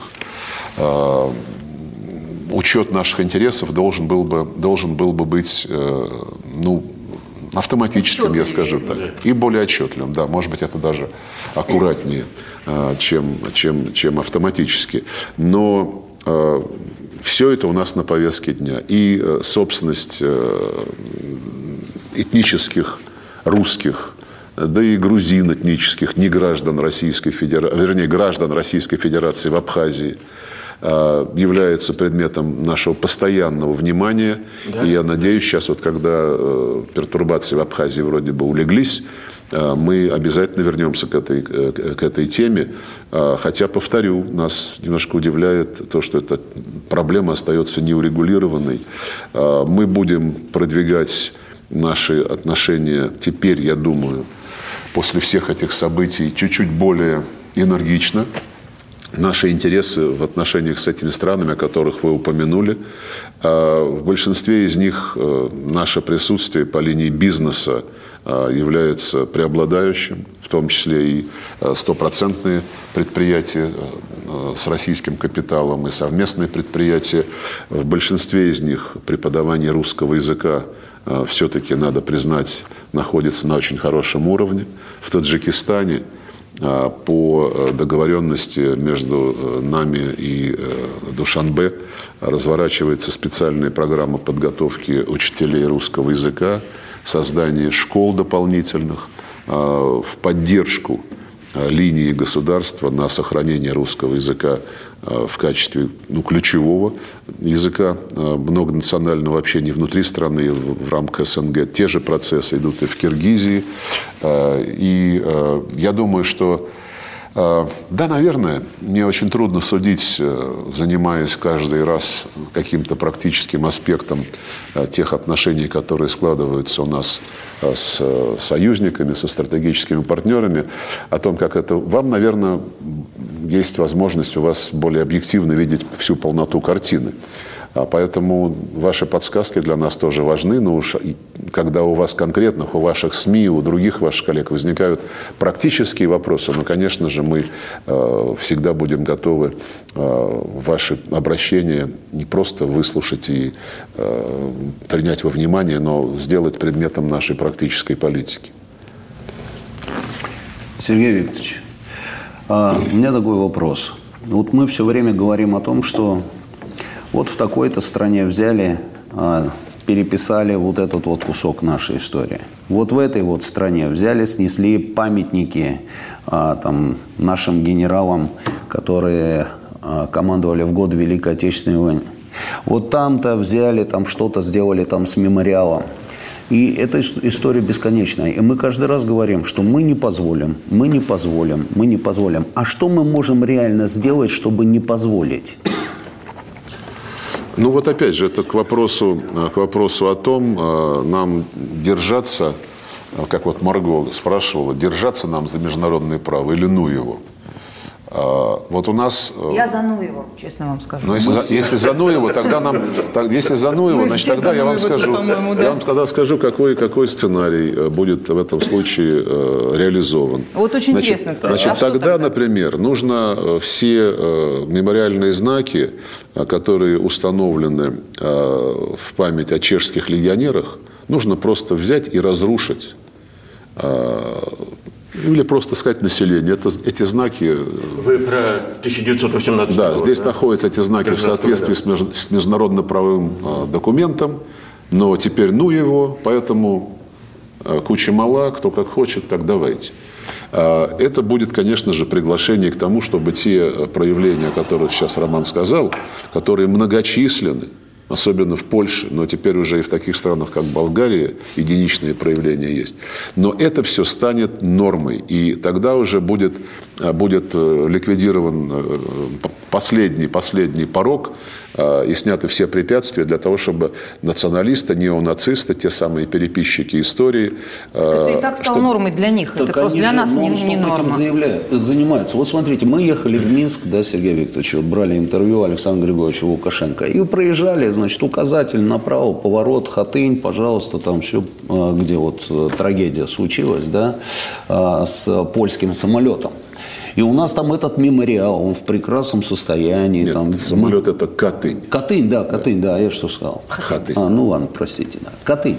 А, мы следим на государственном уровне за всем за этим. То есть и они прекрасно знают, что никогда ничего Россия как государство никогда не позволит себе что-либо сделать с этим, допустим. Это вот один единственный пример, который вот самый свежий мне пришел в голову. Но они же не бьют по тормозам, они сносят, сносят, сносят и сносят. Ну что за ерунда такая? Ну неужели нельзя как-то их немножечко там, я не знаю, а, хотя бы напугать? Я еще раз, я еще раз говорю, ну напугать в, это, в этой конкретной сфере, в сфере защиты, в сфере защиты э, памяти э, и э, э, исторической правды, э, я не вижу другого пути, кроме как настаивать на выполнении международных правовых обязательств. Еще раз повторю, да, сносят много. И сносят уже не только э, в Польше, а, причем употребляя аргументы, которые, в общем-то, я считаю, непорядочные для любого нормального человека. А мы, говорит, сносим только памятники, э, которые расположены не над захоронениями. А у нас, говорит, в обязательствах только то, что над захоронением. Во-первых, в обязательствах все памятники, поэтому они лгут. А во-вторых, они уже сносили памятники над захоронениями. Так же, как это делали в том же, в том же Таллине, да. э, солдат-освободитель да. э, и прочее, и прочее. Э, но, еще раз скажу, если мы начнем отвечать взаимностью, а это уже будет, э, ну, знаете, это будет наперекор э, православным принципам. Юрий Викторович, я вот об этом хотела вас спросить. Но э, вы говорите сначала, что мы так не можем делать, потому что это вот с международным правом связано. Давайте мы будем делать так, как в наших интересах. В наших интересах не отвечать взаимностью, потому что мы христиане, по крайней мере, нет, присутствующие нет, за, за этим не столом. Только. Нет, потому я, что я это не раз... в традиции России. Но не потому, что международное я... право. Нет, потому что это международное право. Потому что иначе, если мы э, православие, я упомянул, да, потому что я убежден, что нам э, разрушать могилы, захоронения ну, и памятники на нашей надо. территории, ну, это ответ, если, от, если мы говорим, что международное право в этой сфере, по крайней мере, как я сейчас понимаю, об этом идет речь, больше не существует, все наши памятники, которые пока еще остаются в той же Польше – да я думаю, что и в других странах это, этот процесс станет необратимым. Скажут, все, у нас нет никаких обязательств. Россия вышла из этих договоров.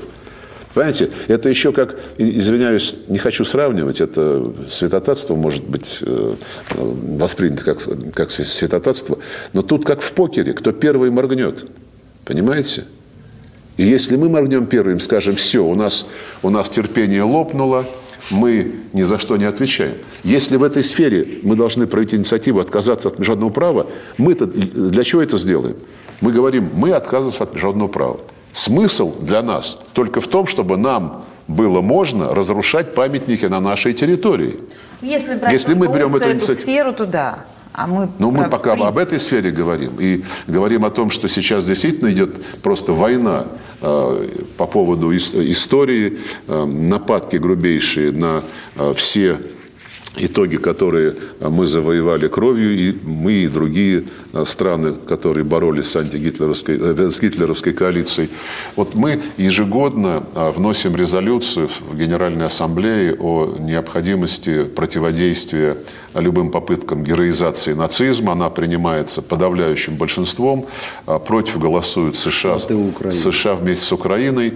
А, Евросоюз воздерживается. Считаю это позорным явлением для Евросоюза. А, но вот в этом году 75-я сессия Генеральной Ассамблеи началась, такой же проект резолюции мы внесли. Там есть новое, новый термин, новый, вернее, новое предложение – а, даже я, это резолюция, которая не про нацизм, она просто про то, что вот 75 лет победы во Второй мировой войне, даже окончание Второй мировой войны, чтобы никого не обижать. Но там есть а, предложение о том, чтобы все члены ООН признали победу во Второй мировой войне всеобщим достоянием человечества. Потому что если ООН всеобщее достояние, то ООН стало возможной благодаря именно той победе против а, США, весь Евросоюз, Канада, Украина и Грузия. Вот Чем объясняют? А, ничем не объясняют. Просто против. Что лишнее, вот раньше мы так не говорили, а теперь вы хотите, чтобы мы так сказали. А, это неприемлемо, и это просто показывает, что э, наши утверждения о том, что они реально хотят переписать историю, для, не, не, не только для того, чтобы обелить э, своих предшественников, но и для того, чтобы сейчас использовать эту, эту, это переписывание истории в своей практической политике, в антироссийских целях, что эти все утверждения абсолютно обоснованы. Вот, поэтому мы с этим будем, будем бороться, но я не могу согласиться с э, мыслью о том, что в наших интересах значит, отказаться и вообще похерить международное право а, как нормы, которые все-таки должны, а, если не... Сергей Викторович, вот вы все-таки ушли от ответа про светлое будущее с американцами, есть там какие-то шансы. Я с другой стороны зайду. Между я не Америкой... уходил, почему? Ну, я сказал, что лучше не будет. А, уже. А нет ли здесь шанс, тогда с другой стороны зайду, а нет ли у нас какого-то шанса у российских интересов в, поучаствовать в тех противоречиях, которые есть у Китая и у США. Там США сейчас создает по многим признакам антикитайскую такую коалицию. Э, и нам бы вот здесь как-то воспользоваться и, скажем, немножко дистанцироваться от Китая и дать понять, что мы могли быть с американцами, бла-бла-бла. Вот здесь есть какие-то маневры для нас в связи с этими Понимаете, ну, союзами новыми? Мы все-таки идем от жизни всегда во всем, что мы делаем, но, по крайней мере, стараемся идти от жизни. И идя от жизни, я не вижу э, причин, по которым мы должны дистанцироваться от кого бы то ни было. Э, дистанцироваться от договоренностей, которые э, мы рассматриваем как взаимовыгодные и работающие, было бы глупо. А дистанцироваться от этих договоренностей, в данном случае с Китаем, только для того, чтобы а, показать, э, что мы тоже интриганствовать можем. Ну, зачем? Это себе, в ущерб. Понимаете? А, ну, и э, американцы, они уже, по-моему, далеко не дипломатическими методами в открытую говорят, что Россия должна нам помочь вот. наказать Китай, вот. заставить Китай разоружаться или там заморозить свои вооружения. Спекулируют беспардонно, как наперсточники.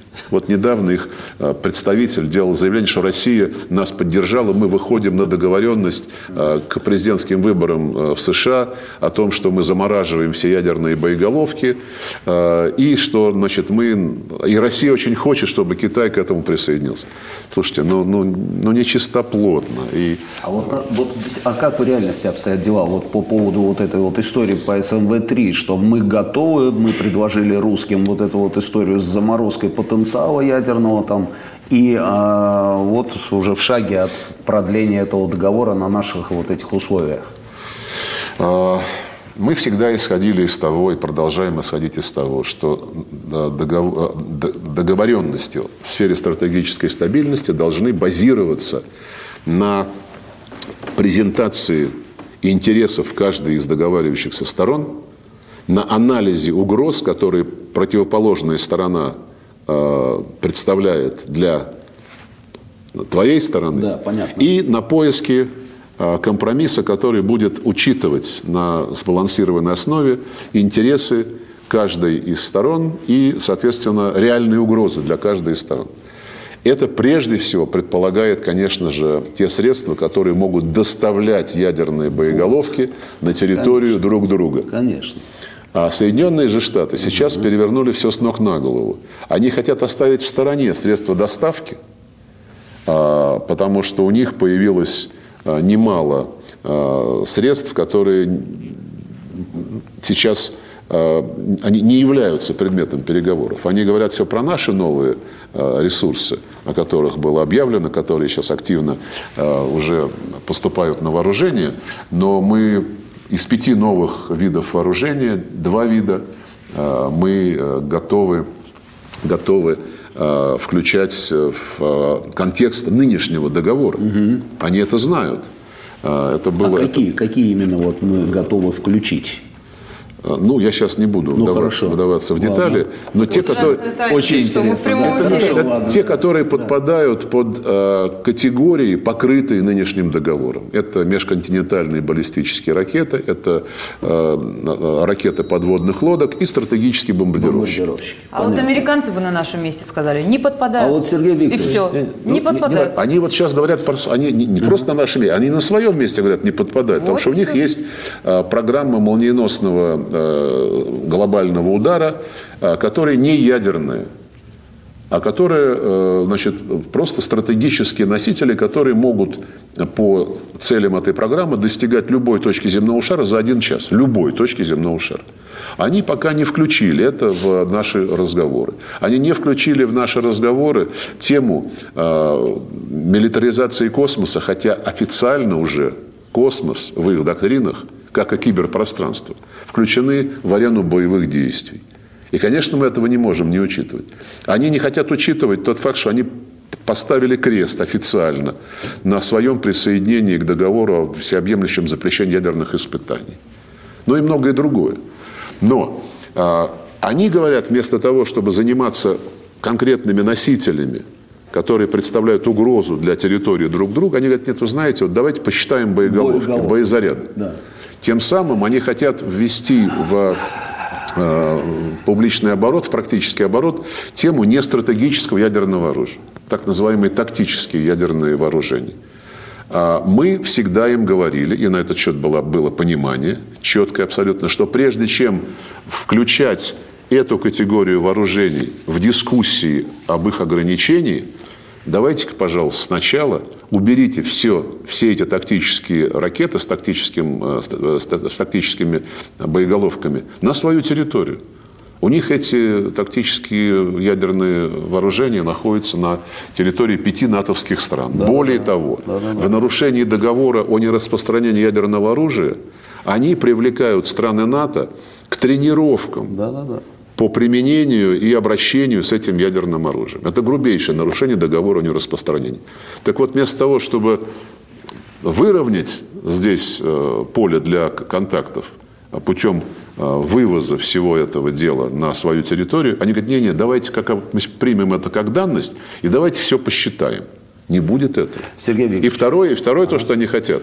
Второе их требование. Ага.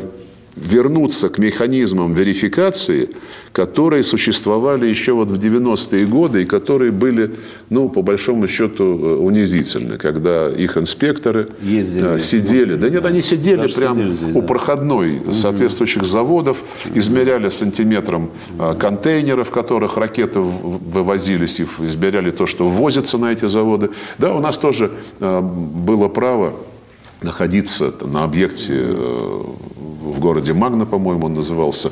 Но угу. при согласовании договора, который сейчас действует, СНВ-3, было решено, что мы уходим от этих интрузивных и э, не очень, так сказать, партнерских практик, которые, в общем-то, не, не годятся в современных условиях, когда мы уже достаточно серьезно перешли к равноправным договоренностям, заключенным в нынешнем документе, а, но они хотят вот посчитать все боеголовки, о чем я сказал, вернуться к этим жестким мерам верификации и еще заставить нас уговаривать Китайскую Народную Республику. Вот о чем они говорят. И, конечно... Но, Сергей Викторович, они же здесь не оригинальные, ничего нового они не придумали.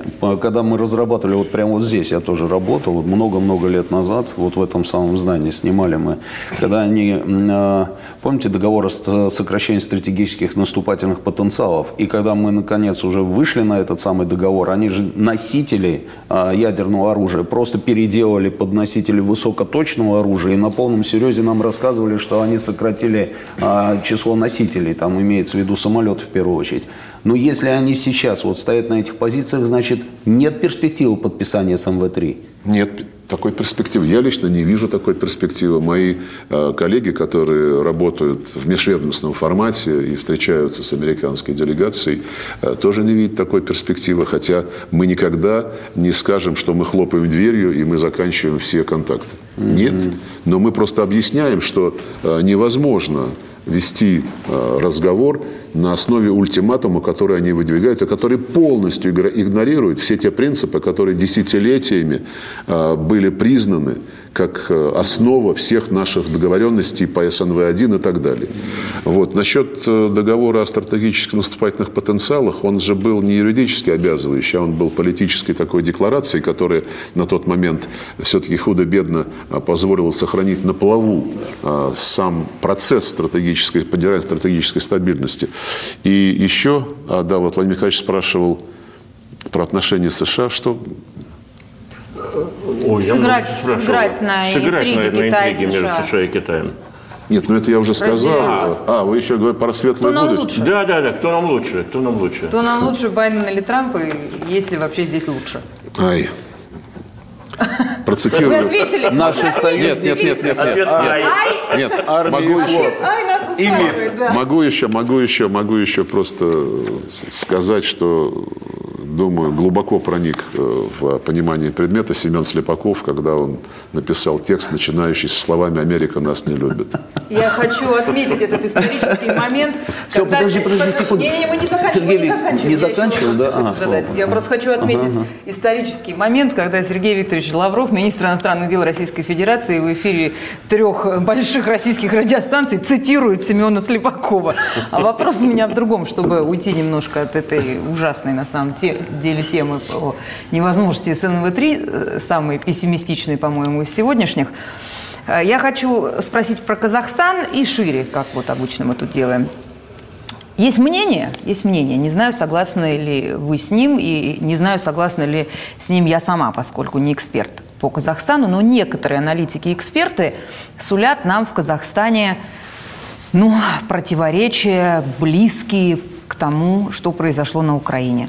Я имею в виду между этническими русскими на севере и, э, собственно говоря, Казахстаном как государством. Я это слышала и читала уже в нескольких источниках от нескольких людей. Я не знаю, так ли это, надеюсь, что нет. Я несколько раз была в Казахстане, правда, очень давно. Ничего такого не заметила.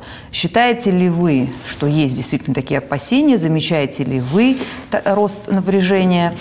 И вопрос шире, когда мы наконец-то будем делать что-то, чтобы наши соотечественники, я имею в виду в первую очередь этнических э, русских людей, могли вернуться на родину. Мы говорим об этом много-много лет, мы чего-то бесконечно упрощаем, а ВОЗ и ныне там. Что касается Казахстана, то, как и вы, я э, не вижу э, такой угрозы раскола Казахстана по этническому принципу. Мне кажется, что власти Казахстана прекрасно понимают э, необходимость укрепления межэтнического согласия, э, межнационального согласия и обеспечения надежной территориальной целостности своей страны.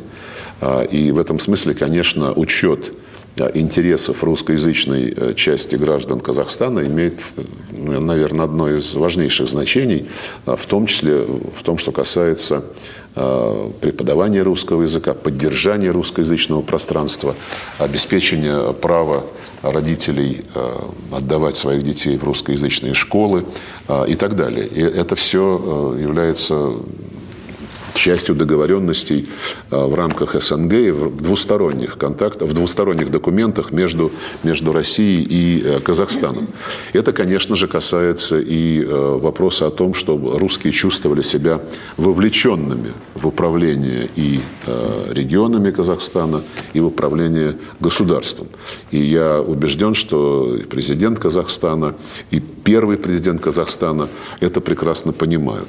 По крайней мере, э, в наших, в наших э, контактах и на уровне первых лиц, и на уровне министров э, разного профиля это понимание мы всегда видим. Что касается тех, кто, кроме нас, поддержит отношения с Казахстаном, в их, в чистоту их замыслов я, так сказать, голословно поверить не могу. И э, мы видим, опять же говоря о том, как американцы осваивают э, про американцев, не про постсоветское пространство и э, пространство э, Центральной Азии, в, в частности, э, мы видим, что они пытаются сеять противоречия в надежде э, на то, что вот эта очередная территория, которая не просто географически расположена рядом с Россией, но которая исторически политически, военно-политически является очень близкой нам территорией, нашим союзникам. А, конечно, такие, такие попытки у них есть, по крайней мере, все неправительственные организации, которые финансируются американскими фондами, они э, продвигают линию, которая стремится поощрять националистические тенденции титульной нации – а, и тем самым вот поддерживать вот этот вот а, конфликтный потенциал. Китай, Китай тоже имеет свою программу в Центральной Азии. Прежде всего Китай интересует продвижение своих экономических интересов. И я уже комментировал а, вопрос, который возник в связи с высказываниями или со статьей Карена Шахназарова. Китай, накопив экономическую мощь, причем сделав это по тем правилам, которые были внедрены Западом, прежде всего американцами, в контексте э, концепции глобализации. Сейчас же во многом э, из-за этого сырбор, что американцам не нравится, что Китай э, поднялся, выполняя те правила и играя по тем нотам, которые, в общем, были написаны самими американцами. И поэтому сейчас американцы уже хотят выходить из Всемирной торговой организации, разрушать все остальные какие-то договоренности, которые так или иначе лимитируют свободу их действий. Вот, поэтому Китай проецируя свою экономическую мощь, абсолютно естественные э, как бы интересы реализует. И э, мы стараемся в этом участвовать и стараемся гармонизировать интересы той же Центральной Азии, других стран постсоветского пространства, э, включая интересы России, с теми интересами и возможностями, которые предоставляет Китайская Народная Республика. И Евразес заключил уже два соглашения с Китаем. Они нацелены ровно на то, чтобы гармонизировать евразийскую интеграцию э, с китайскими проектами одного пояса, одного пути и более широко э, в рамках э, той философии, которую Путин назвал формированием большого евразийского пространства куда приглашаются все те, кто расположен на нашем огромном э, евразийском континенте, в том числе и страны АСИАН, кстати сказать, и те страны, которые э, нигде не состоят ни в каких интеграционных объединениях. Э, плюс как было подчеркнуто, мы держим двери открытыми и для Европейского Союза, потому что не использовать сравнительные преимущества, данные нам, в общем-то, Богом, география этого, э, наверное, наиболее такого э, активно растущего и перспективного континента, не использовать эти сравнительные преимущества было бы глупо э, с точки зрения интересов развития каждой страны. Но еще раз, еще раз подчеркну, что с Казахстаном, как и с любой другой страной СНГ, у нас идет очень доверительный, очень э, развернутый диалог по всем вопросам. И все вопросы, которые так или иначе э, могут вызывать озабоченности, ставятся открыто, по-товарищески и успешно решаются в подавляющем большинстве случаев. Надеюсь, что в итоге мы все такого рода вопросы решим удовлетворительно. У нас э, на один да, короткий это... вопрос и на один короткий ответ осталось время. Ты хотел что-то спросить, я тебя перебил. Я хотел задать вопрос от наших слушателей, которые да. просто вот э, очень просили у вас узнать. Он очень легкий на самом деле вопрос. Спроси, говорит, у нашего министра иностранных дел, он объездил весь мир, пять самых красивых мест с его точки зрения. Везде красиво по-своему. Везде. А, и вот э, я, но я больше, я больше склонен все-таки э, придерживаться э, тех взглядов, которые выработались у меня, у Владимира Николаевича, кстати сказать, да. что объезжая весь мир, ты должен помнить, что нашу страну не объехать. И как красот в нашей стране э, хватит не на одно поколение. У нас с Сергеем Викторовичем идет дискуссия, он, он сторонник Алтая, а я сторонник Дальнего Востока, поэтому а мы сторонники, спор идет. Да. А мы сторонники Краснодарского края, да, Роман Георгиевич? Сочи, Черноморск и Где мы отдыхали вместе в этом ну, году семьями, еще заехали в Ялту, кстати. С точки зрения физкультуры это пассивный отдых. Ну, как сказать, смотря чем там заниматься, Сергей Викторович. Спасибо. На этой это будет не физкультура уже, я знаю, чем там заниматься. Спасибо большое. Спасибо вам большое, отличный разговор. Спасибо. Спасибо, мы знаем, вас ждут итальянцы. Спасибо, что прояснили много вещей, о которых мы часто говорим у себя ну, на кухне. Я не уверен, Теперь что поговорили с вами.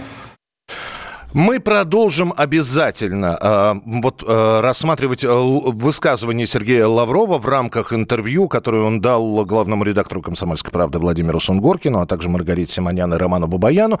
Ну и Сергей Лавров в ответе на вопрос, а кто нам лучше, Трамп или Байден, ответил так – Процитирую Семена Слепакова. «Америка нас не любит». Если вы не знаете, откуда взята эта цитата, то, пожалуйста, вот вам песня Семена Слепакова. Ну а мы продолжим в начале следующего часа. Оставайтесь с нами. Америка нас не любит. Англия нас не любит. Германия нас не любит. Уж много веков подряд. Франция нас не любит. Япония нас не любит. Короче, никто нас не любит. Но трахнуть все очень хотят. А мы? А мы без любви не можем. А мы? А мы без любви не хотим. Для нас это чувство всех прочих важней и дороже. А мы без любви не дадим, не дадим, не дадим. А нас все хотят, как шалаву, напоить и нагнуть в переулке. Хотят к нам подкрасться, когда мы в душе нагнемся за Крымом. Расшириться нам во все щели, а после остаться друзьями и делать так снова и снова – о любви ни слова. А мы, а мы без любви не согласны. А мы, сжав булки, стоим на своем. Ведь все, кто учили историю, знают прекрасно, что мы без любви никогда никому не даем. Понять вас, ребята, можно – Любить нас довольно сложно. Но прежде чем лезть к нам под юбку, вы кое-что знать должны. Мы, может, вас разочаруем. Россия – женщина с... Ух. Так что для вас же лучше при нас не снимать штаны.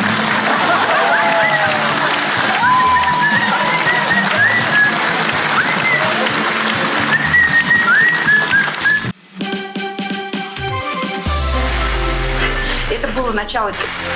Это действительно история, которая будоражит. Так вся страна обалдела. И Россия родина слонов, она от океана до океана, да. И мы, мы всегда правы, мы никогда не сдаемся. И самое главное, что же будет дальше? Комсомольская правда. Это радио.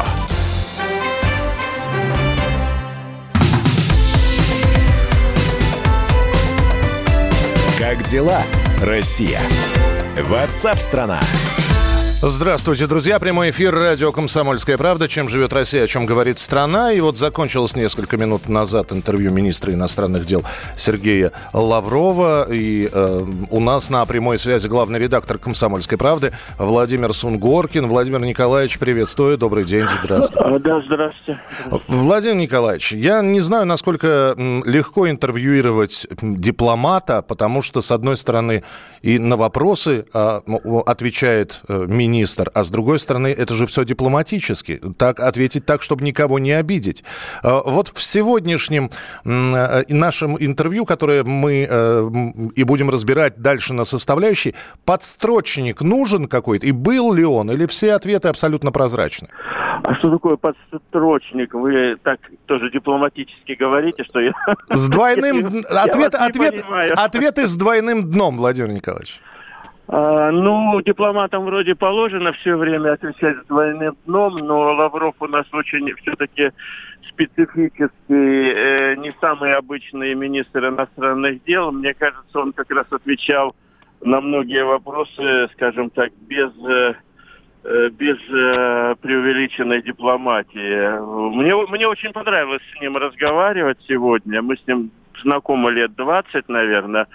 Но мне кажется, он сегодня был очень, очень очень э, однозначный, без двойного дна. А были ли какие-то посылы, которые, э, в смысле, э, и разговор, и ответы на вопросы, которые являются посылами не только для наших слушателей, а и в том числе для западного мира? Вот на что бы вы обратили внимание? Конечно, конечно. На мой, на мой взгляд, было довольно много нового в тональности, скажем так, такого рода интервью, он, э, в принципе, признавал, что нам надо переходить от, э, скажем так, от обороны в дипломатии, от э, защитных каких-то реакций в дипломатии в целом, от реагирования на переходить к опережению. Это касалось и его рассуждений про я бы обратил внимание наших слушателей на рассуждения министра и о наших отношениях с, э, в том числе с э, бывшими советскими республиками, да, э, Таджикистан, там, значит, э, Абхазия, вот, где все-таки, на наш взгляд, и мы об этом говорили сегодня, э, э, есть, есть нарушение прав России интересов России, что достаточно парадоксально – потому что эти страны находятся в зависимости от нас большой. И до дальше эта дуга, значит, напряженности, которая возникла. Э, например, он прямо говорил о том, что мы ждем каких-то, значит, проблем в Молдавии в ближайшее время. Ну, единственное, где он был так дипломатичен, я бы сказал, излишне, Э, излишен для этой беседы дипломатичен это наши взаимоотношения с Америкой. Ну, хотя он их тоже выразил по-лавровски, скажем так, глубоким вздохом. И, по-моему, он сказал «ой», а потом он сказал «ай», а потом он сказал, что да нет, э, ничего хорошего мы не ждем от э, США при любом исходе выборов. Вот э, эта фраза, что ничего хорошего мы не ждем и находимся в той реальности, в которой существуем, это, а, а с другой стороны, если мы ничего хорошего не ждем, стоит ли переходить в нападение? Это не только по Америке касается. Я имею в виду даже не нападение, а вести более агрессивную, как вы сказали, необоронительную по политику. А в чем она, вот по вашему мнению, должна заключаться? Общаться? Ну, мы сейчас должны с вами тогда пытаться, пытаться пере, пересказать то, что говорил Лавров, возможно, более, более, более простонародным языком, да, наверное, хотя он, мне кажется, говорил вполне, э, вполне популярным языком. Ну, в чем она должна заключаться? В том, чтобы не ждать, э, не дожидаться, когда нам, условно говоря, ударят по щеке очередным каким-то заявлением, очередными санкциями, очередным очередным демаршем какой-нибудь там Меркель или какого-нибудь Байдена или Трампа, а просто э, вести себя, ну не как слон в посудной лавке, боже упаси, но вести себя так, словно э, мы вообще ничего от них не ждем, хорошего или плохого, а поступать так, как, э, так, как диктуют нам российские интересы. Давайте да. подождем, потому что он, по сути, сегодня, по сути, он сегодня проанонсировал какие-то вещи, э, а дальше, я думаю, будем уже видеть их. Я надеюсь, что будем видеть эти э, так сказать, эти, эти анонсы его в каких-то действиях России. А, один из ваших вопросов, Владимир Николаевич, за кого мы топим на выборах в США, и это, это действительно один из самых распространенных вопросов перед любыми выборами в Соединенных Штатах Америки. Да. А у нас, э, вот по вашему мнению, э, вообще должны быть какие-то предпочтения? Ну, по моему мнению, если мы хотим играть более, более такую современную, я бы сказал, э, игру, то, глядя, опять же, на другие страны, они спокойно э, спокойно играют в эту игру, встречаясь там с Навальным, с Тихановской, например, очень хорошо на, на примере Белоруссии видно, да, берут и встречаются все с Тихановской и э, не признают Лукашенко президентом. Это же достаточно скажем так, агрессивное, э, агрессивное действие по вмешательству во внутренние дела Беларуси, как бы мы к ней не относились, да, вот. Э, видимо, то же самое примерно, примерно э, и в гораздо более мягче, мягкое, мягком исполнении, учитывая, что мы все-таки большая и самодостаточная страна, видимо, надо ждать и, и от э, России, судя по словам э, Лаврова. Сложно говорить это конкретно. Ну что конкретно, что мы там, условно говоря, объявим Латвии войну вдруг ни с того ни с сего, или э, введем войска в э, Донбасс, я не знаю, официально введем. Э, военную помощь мы, безусловно, там оказывали, но... Но в интервью было такое, по-моему, от Маргариты Симоньян как раз она говорила. Да, да, да, по-моему, мы там дружно так поддержали, такие московские агрессоры, елки-палки, что да, давай, почему бы нет. Ну, он нас э, тоже в данном случае так, э, охолонул нас, э, освежил нас тем, что, ребята, существуют Минские соглашения, надо их выполнять. Они написаны с учетом российских интересов. Он даже более прямо сказал, они сделаны под российский интерес. Ну, их признал Совбез ООН. Э, значит, давайте хотя бы их выполнять, прежде чем прятать оружием, значит, и на танке там кататься туда-сюда. Владимир Николаевич, ну тогда мы сейчас будем уже цитаты из э, вашего интервью слушать. Спасибо большое за то, что... Ну, подел... не мое интервью, это интервью министра иностранных дел Лаврова Сергея Викторовича. Да. А, ну, вы выступали в качестве интервьюеров, да. Владимир Сурготкин, Маргарита Симонян, Роман Бабаян. Владимир Николаевич, спасибо большое, что были с нами в прямом эфире. Главный редактор издательского дома «Комсомольская правда» Владимир Сунгоркин. И, э, в частности, э, вот э, про Э, давайте мы сейчас уже так детально будем рассматривать э, фрагменты этого интервью э, и, в частности, те вопросы, которые Владимир Николаевич задавал про Турцию как партнера. А, и, опять же, вспоминая Нагорный Карабах, отношение к Нагорно-Карабахскому конфликту турецких властей. Вот что по поводу турецкого, турецко-российского партнерства на вопрос Владимира Сунгоркина ответил Сергей Лавров. Вот как это было, давайте послушаем. Мы никогда не квалифицировали Турцию как нашего стратегического mm-hmm. союзника. А это партнеры. На многих направлениях это партнерство имеет стратегический характер. И действительно, э, мы работаем в Сирии, а мы стараемся помогать урегулировать э, и ливийский кризис. Турция стремится тоже свои интересы в этом регионе э, продвигать. Главное, что и это абсолютно законно. Если интересы легитимны, будь то Турция, будь то Иран, будь то Объединенные Арабские Эмираты, Катар. А, много стран в этом регионе а, имеют свои интересы, которые проецируются за а, пределы их государственных границ. Важно, чтобы это проецирование было транспарентным, также во время интервью Владимир Сунгоркин задал Сергею Лаврову вопрос по поводу Алексея Навального и его отравления. И, казалось бы, тема несколько выходящая за рамки международных. Хотя почему, почему и нет? Это именно международная тема. Алексей Навальный лечился в Германии. А, и западные страны требуют сейчас расследования происшествия с Алексеем Навальным. И вот что министр иностранных дел сказал. У нас уголовное дело должно возбуждаться на основе фактов, которые позволяют подозревать наличие уголовного преступления. И всегда предшествуют такому решению о возбуждении уголовного дела доследственное расследование, которое сейчас ведет Министерство внутренних дел. Они опросили более 200 человек и взяли какие-то там показания у врачей, у сотрудников гостиницы, у экипажа самолета. Но сейчас столько приводится фактов того, сколько здесь недосказано, неверностей, каких-то несуразец, прочее, прочее. Бутылка, почему люди прибежали в этот номер, почему они были в трусах и босиком, и тем не менее никто больше не заболел.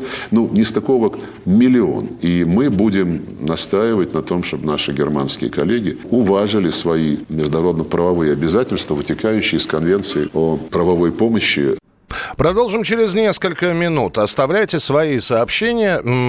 Если хотите тоже поделиться своим мнением от интервью Сергея Лаврова. 8 9 6 7 200 ровно 9702. 8 9 6 7 200 ровно 9702. Как вот нам здесь пишут, э, чтобы мы не говорили Западу, они будут гнуть свое. Э, Ваши сообщения мы обязательно тоже почитаем. И э, дальше с экспертами продолжим разговор в эфире программы WhatsApp страна. Полная э, запись интервью на сайте radiokp.ru. Заходите, если не успели послушать полностью, слушайте. Ну и продолжайте оставаться с нами, потому что впереди много интересного. Это WhatsApp страна. Как дела, Россия? WhatsApp страна общение, про обмен информацией, эмоциями.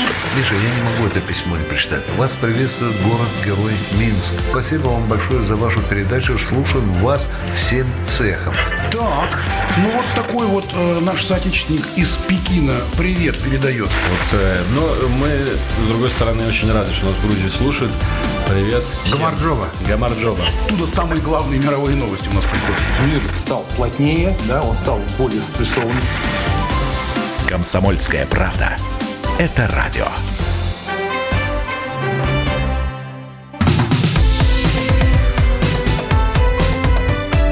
Как дела, Россия? Ватсап-страна! Ну а мы продолжаем слушать избранное из э, большого интервью Сергея Лаврова, которое он дал э, главному редактору «Комсомольской правды» Владимиру Сунгоркину, а также нашим коллегам Маргарите Симонян и Роману Бабаяну. Э, министр иностранных дел отвечал на многие вопросы, и мы снова возвращаемся к ситуации в Нагорном Карабахе. Было сказано про наблюдателей. Вот что именно сказал министр иностранных дел. Мы считаем, что было бы совершенно правильным, если бы это были наши военные наблюдатели, но окончательное слово должно быть за сторонами. И, безусловно, э, мы исходим из того, что будут приняты во внимание и в Ереване, и в Баку наши союзнические отношения, отношения стратегического партнерства. А, также Сергей Лавров сказал, что московские переговоры по Нагорному Карабаху шли под контролем Владимира Путина, и также к этим переговорам подключался Сергей Шойгу. Московские переговоры по Карабаху – это встреча двух министров иностранных дел а, Азербайджана и Армении, ну и министра иностранных дел России Сергея Лаврова. С нами на прямой связи военный эксперт, эксперт Российского совета по международным делам, главный редактор журнала «Арсенал Отечества» Виктор Мураховский. Виктор Иванович, добрый день, здравствуйте. Здравствуйте. Виктор Иванович, но даже после той встречи э, двух министров иностранных дел Армении и Азербайджана и о договоренности, после того, как она была достигнута, о прекращении огня, боестолкновения продолжались. И нашлись люди, которые говорят, ну что вы хотите, это же Россия выступала посредником, никто не слушает и так далее и тому подобное. И вот сейчас речь идет уже про наблюдателей. И снова Сергей Лавров сегодня про мирный путь сказал.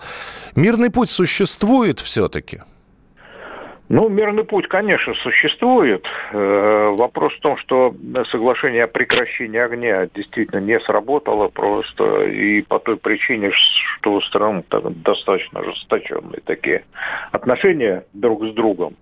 Uh-huh. Друг другу они не верят, это совершенно точно. А мы видим в информационном пространстве там жестокую борьбу такую. Значит, и э, некому, по сути дела, контролировать э, вот это соглашение о прекращении огня, потому что нет арбитра, э, который бы сказал, что да, действительно, вот здесь э, те нарушают, а здесь другие нарушают, и надо бы это дело прекратить. А, ну, естественно, что такие нарушения можно отслеживать только на местах. А, у нас такой опыт есть в Сирии. Вот, э, поэтому видимо, э, Лаврова предложил э, наших наблюдателей как обладающих таким опытом и как э, пользующихся доверием обеих сторон. А по вашему мнению, э, обе противоборствующие стороны согласятся на российских военных наблюдателей?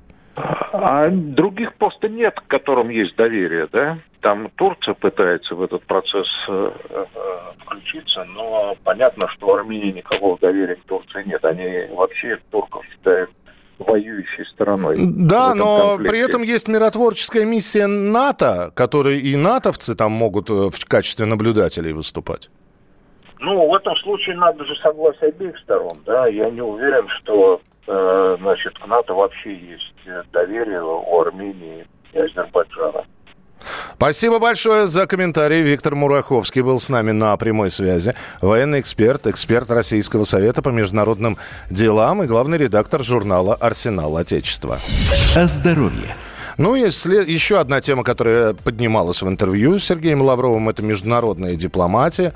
И не зря мы в разговоре вот с Владимиром Сунгоркиным, я именно начал вопрос, а, насколько сегодня вот можно было нащупать там двойное дно или какой-то подстрочник. Потому что мы понимаем, что наши вот слушатели иногда не сдерживаются. Они откровенно пишут, что они думают. Но это не дипломатично. А дипломатично это ответить на вопросы, при этом никого не обидеть. Хотя, по словам Сергея Лаврова, иногда хочется нагрубить. Хочется иногда, знаете, нагрубить и э, агрессивно как-то проявить свое возмущение поведением э, коллег, э, но, но приходится сдерживаться. Вообще взаимоотношения России и Запада, это была такая большая достаточно часть сегодняшнего интервью. И э, да, действительно, спрашивали в частности у министра иностранных дел о том, насколько Запад может повлиять на какие-то решения – российских властей, на, на насколько их э, действия э, по отношению к России могут изменить ситуацию. Вот что министр иностранных дел сказал по этому поводу. Нам пора перестать, и мы уже перестаем судить о себе по э, тем оценкам, которые нам выставляет коллективный Запад или отдельные западные страны. У нас есть кому судить действия Российской Федерации как государства. У нас есть Конституция, у нас есть соответствующие э, органы власти, у нас есть российский народ, который принимает решение о том, кто, кому он доверяет руководить этой страной. Все. Накануне Сергей Лавров про Евросоюз высказался, и в сегодняшнем интервью тоже была фраза «У России иногда возникает вопрос, можно ли вообще иметь дело с Евросоюзом». С нами на прямой связи Геворг Мирзаян, доцент Департамента политологии финансового университета при правительстве России. Геворг, приветствую, добрый день, здравствуйте. Да, здравствуйте. Вот эти вот заявления, причем достаточно жесткие, от министра иностранных дел про Евросоюз. Это, не, это даже нельзя это назвать угрозой, но просто это как констатация факта. Ну вот, не нравимся мы вам, мы тоже от вас не в восторге. Эти заявления дальнейшие последствия могут иметь? Ну, э, послушайте, Сергей Лавров сказал вариант, при котором они могут иметь дальнейшие последствия мы прекращаем с вами иметь дела в принципе. На первый взгляд, как бы кажется, странное заявление. Ну, они прекращают, мы прекращаем. Но идея в том, что Евросоюза сейчас по целому ряду вопросов нужно разговаривать с Россией, не просто разговаривать, а совместно с Россией решать, решать проблемы. Это же не какое-то там мифическое пространство безопасности от Владивостока до Лиссабона, которым, которому предлагали, который, к большому сожалению, всех отвергли. Речь идет о э, решении кризисов на постсоветском пространстве. Сейчас будут выборы в Молдавии, которые могут взорваться. Украина кровоточит между нами до сих пор. Белоруссии непонятно, что делать. Но самое главное, конечно, вопрос, что делать с турками, которые, в общем-то, лезут и к нам на Кавказ, и в Грецию, и, и в Ливию, и через Ливию в Европу. В общем, есть много о, что, о чем можно говорить и сотрудничать, но для того, чтобы сотрудничать, нужна воля к сотрудничеству. Нужно себя вести с партнерами, как вот у вас в песне Слепакова, да? То есть мы, мы только по любви готовы сотрудничать. Это да. То есть, когда к нам относятся, и когда нормально, и когда мы относимся нормально. Георг, ну давайте вспомним прецедент, выход из ПАСЕ России на какое-то время. И долго ли ПАСЕ без России существовало? Но... Ну а при чем здесь ПАСЕ? Ну ПАСЕ это просто это организация, которая, в общем-то, э, такой общеевропейский мусорный бачок. Это просто пример разрыв отношений. много на всю Европу. Это пример разрыв отношений. отношений как раз. Понимаете, ПАСЕ не имеет практической роли. А вот, положим, сотрудничество по Северному потоку-2, по Украине, по Белоруссии, по Турции имеет серьезную практическую роль. То есть здесь уже нужны не просто общие слова, давайте посидим и поговорим. Тут уже совместные действия России и Франции в Ливии. Тут нужны действия Москвы при поддержке Европы э, в Нагорном Карабахе. Тут нужны действия, в общем-то, какие-то компромиссы с Европой по Сирии, например. То есть тут, ну, тут нужны конкретные действия, но для дорогой конкретных действий нужны конкретные партнеры. Говорить нужно с, э, с позиции силы все-таки, по-вашему? Вот смотрите, э, в ходе этого в ходе этой пресс-конференции Сергея Викторовича Лавровича многие спрашивали, например, а когда мы будем действовать пожестче. Uh-huh. И наш министр говорил о том, что ну вот международное право, кто мораль, э, кто как бы э, на, на чьей стороне права, тут морально прав и так далее, и так далее. Все правильно, он говорит. Все, конечно, это правильно, хорошо, интересно. Но, видите, мы, мы живем в таком мире, где гусарская дипломатия э, перестает быть чем-то таким вот неправильным и становится в общем-то, вполне э, интересным ходом для того, чтобы э, заслужить как минимум уважение к позиции. Посмотрите на Турцию. Турция ведет абсолютно гусарскую дипломатию по всем фронтам. И она же продавливает, она же выигрывает.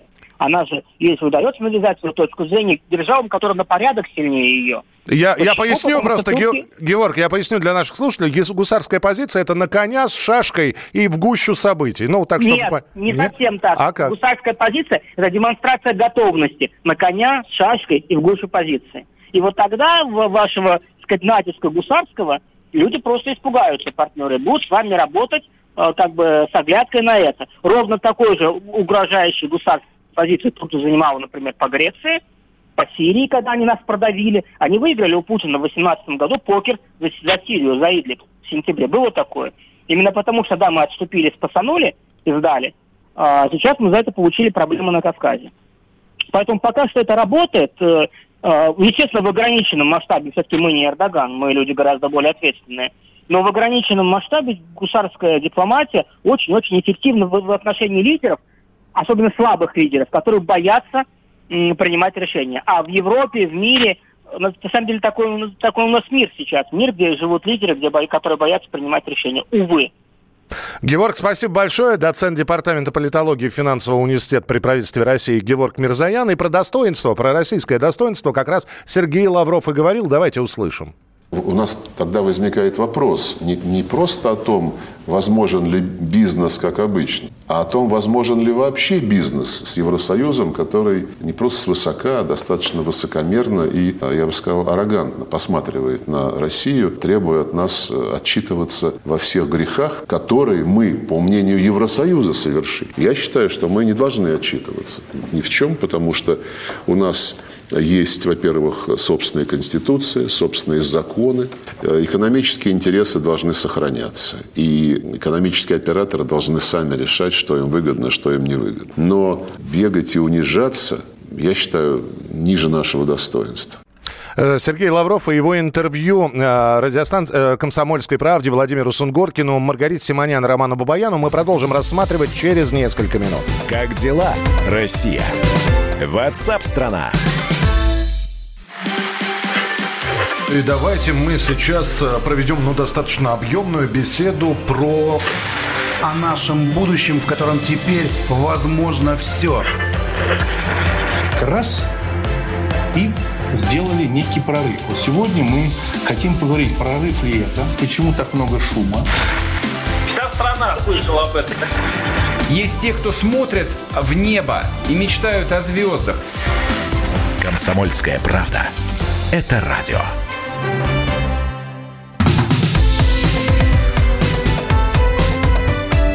Как дела, Россия? Ватсап-страна!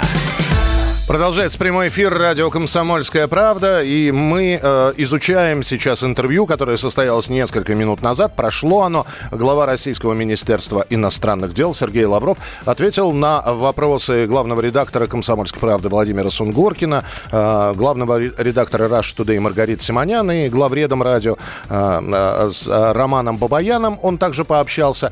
И вот это большое интервью, которое было посвящено абсолютно разным темам, и мы уже уже обсудили некоторые, рассмотрели. продолжаем. Прямо сейчас мы будем говорить о взаимоотношениях, и эта тема поднималась в ходе разговора с Сергеем Лавровым, о взаимоотношениях России и США. В частности, главный редактор «Комсомольской правды» Владимир Сунгоркин задал вопрос по поводу предстоящих выборов. Может, вмешаемся во внутренние дела США прямо сейчас на глазах у наших слушателей? Мы за кого будем топить? За Байдена или за Трампа вообще? Владимир Николаевич, нас уже, нас уже э, записали в главных вершителей судеб Америки, поэтому зачем нам деньги тратить, когда мы и так уже в авторитете?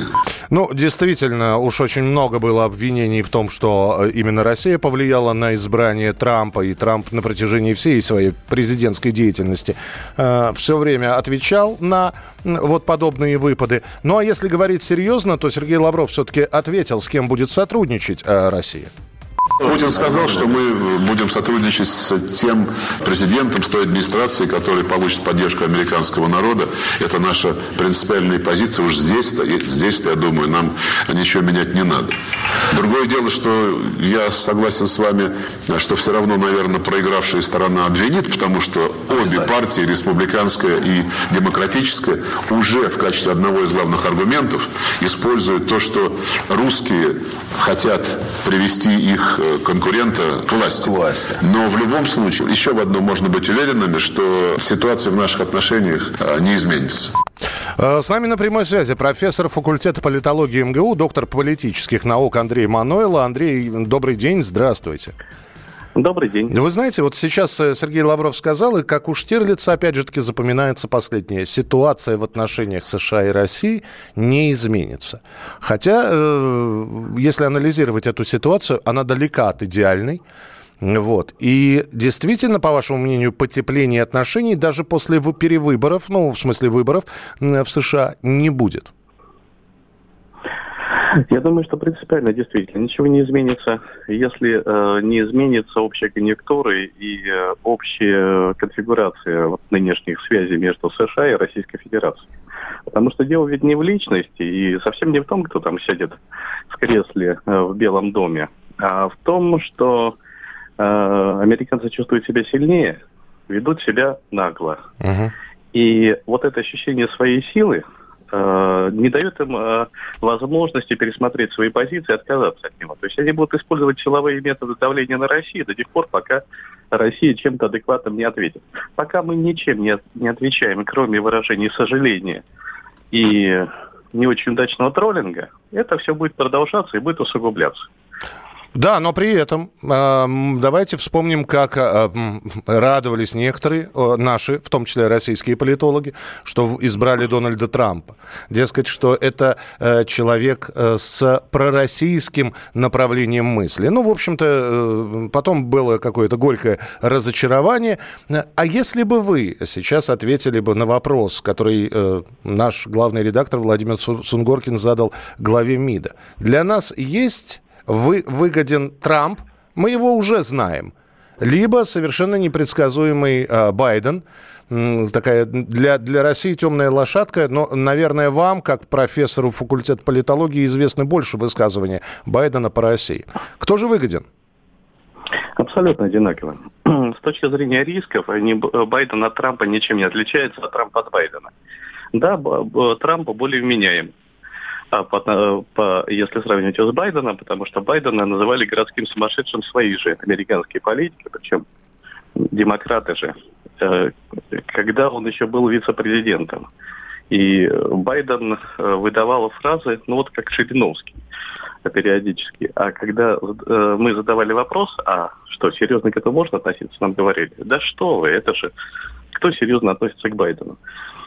Вот. Но Байден демонстрирует вот это вот свое, э, свое странное поведение. Uh-huh. А у Трампа, Трампа может слететь с катушек в том случае, если он второй раз э, победу одержит и решит, что он ухватил, наконец, э, своего бога за бороду.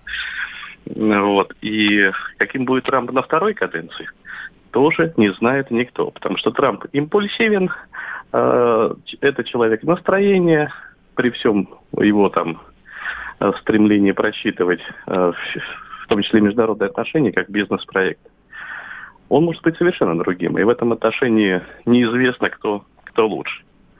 Принято. Э, было еще одно заявление. Сейчас из Соединенных Штатов Америки мы отправимся в страну восходящего солнца. Э, в частности, Сергей Лавров про отношения России и Японии сказал несколько слов. Он сообщил, что видит в действиях правительства нового премьер-министра Японии продолжение курса на развитие отношений с Россией. Были контакты нового премьер-министра господина Суги с э, президентом Путиным. Они обменялись посланиями. Насколько я могу э, судить, с японской стороны, конечно, требуется еще посмотреть, как будет формироваться практическая политика на многих направлениях. Но пока я ощущаю, несмотря на э, многие прогнозы, что наши японские соседи подтвердили преемственность в отношениях, нацеленность на их развитие во всех областях. И мы это приветствуем, потому что это отражает принципиальный подход подхода России, которые закреплены были э, в совместных э, договоренностях с предшественником господина Суги, которые гласят, что только полномасштабное партнерство и в экономике, и в сфере технологий, в гуманитарной сфере, и, конечно же, в сфере сближения и координации наших внешнеполитических подходов может вывести отношения на качественно новый уровень. Это было заявление Лаврова про э, Японию. И вот у меня к Андрею Мануэлу, профессору факультета политологии МГУ, вопрос. А э, и тем не менее, все равно Япония будет продолжать настаивать э, на решении Курильского вопроса или нет? Или все-таки э, это, эти вопросы в стадии заморозки? Ну, будет настаивать. А, причем Курила они почти получили, сорвалось чудом в прошлый раз. Ну, из-за Конституции в том числе, да. А, сорвалось еще до Конституции из-за, из несогласованности действий. Так. Вот сейчас, когда консти... Э, приняли поправку в Конституцию, теперь эти действия э, были бы расценены как экстремизм, и за них полагалась бы уголовная статья. Но э, Япония, очевидно, будет продолжать эту линию. И э, будет ли преемственность между кабинетами?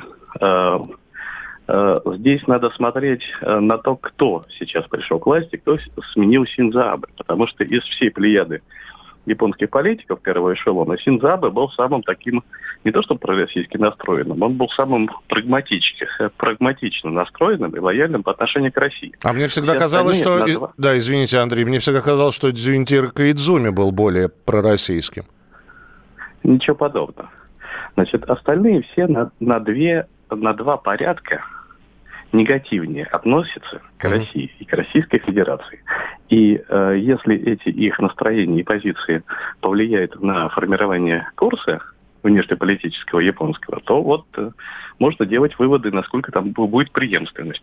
Но Лавров правильно говорит, умение дипломата общими словами выразить оптимизм в этом и заключается. Вы знаете, Но... да, на протяжении сегодняшнего интервью действительно э, Сергей Лавров, он, будучи, видимо, человеком не очень сильно эмоциональным, э, вот, но, по крайней мере, знаете, не было там грустного лица, смех э, в течение полутора часов дважды, по-моему, раздавался. Вот, но при этом ровным голосом, абсолютно спокойными интонациями, значит, объяснялось поведение и что будет делать Россия, какие меры предпринимать в Нагорном Карабахе, взаимоотношения с Японией, с США, с Польшей, где э, памятники сносят. Но, тем не менее, за всем вот этим вот таким дипломатическим оптимизмом э, некоторые вот нам пишут, куда ни посмотри, кругом враги. Вот у вас есть такое ощущение, что кругом враги? Ну, это так. Это так. Это вот результат внешней политики.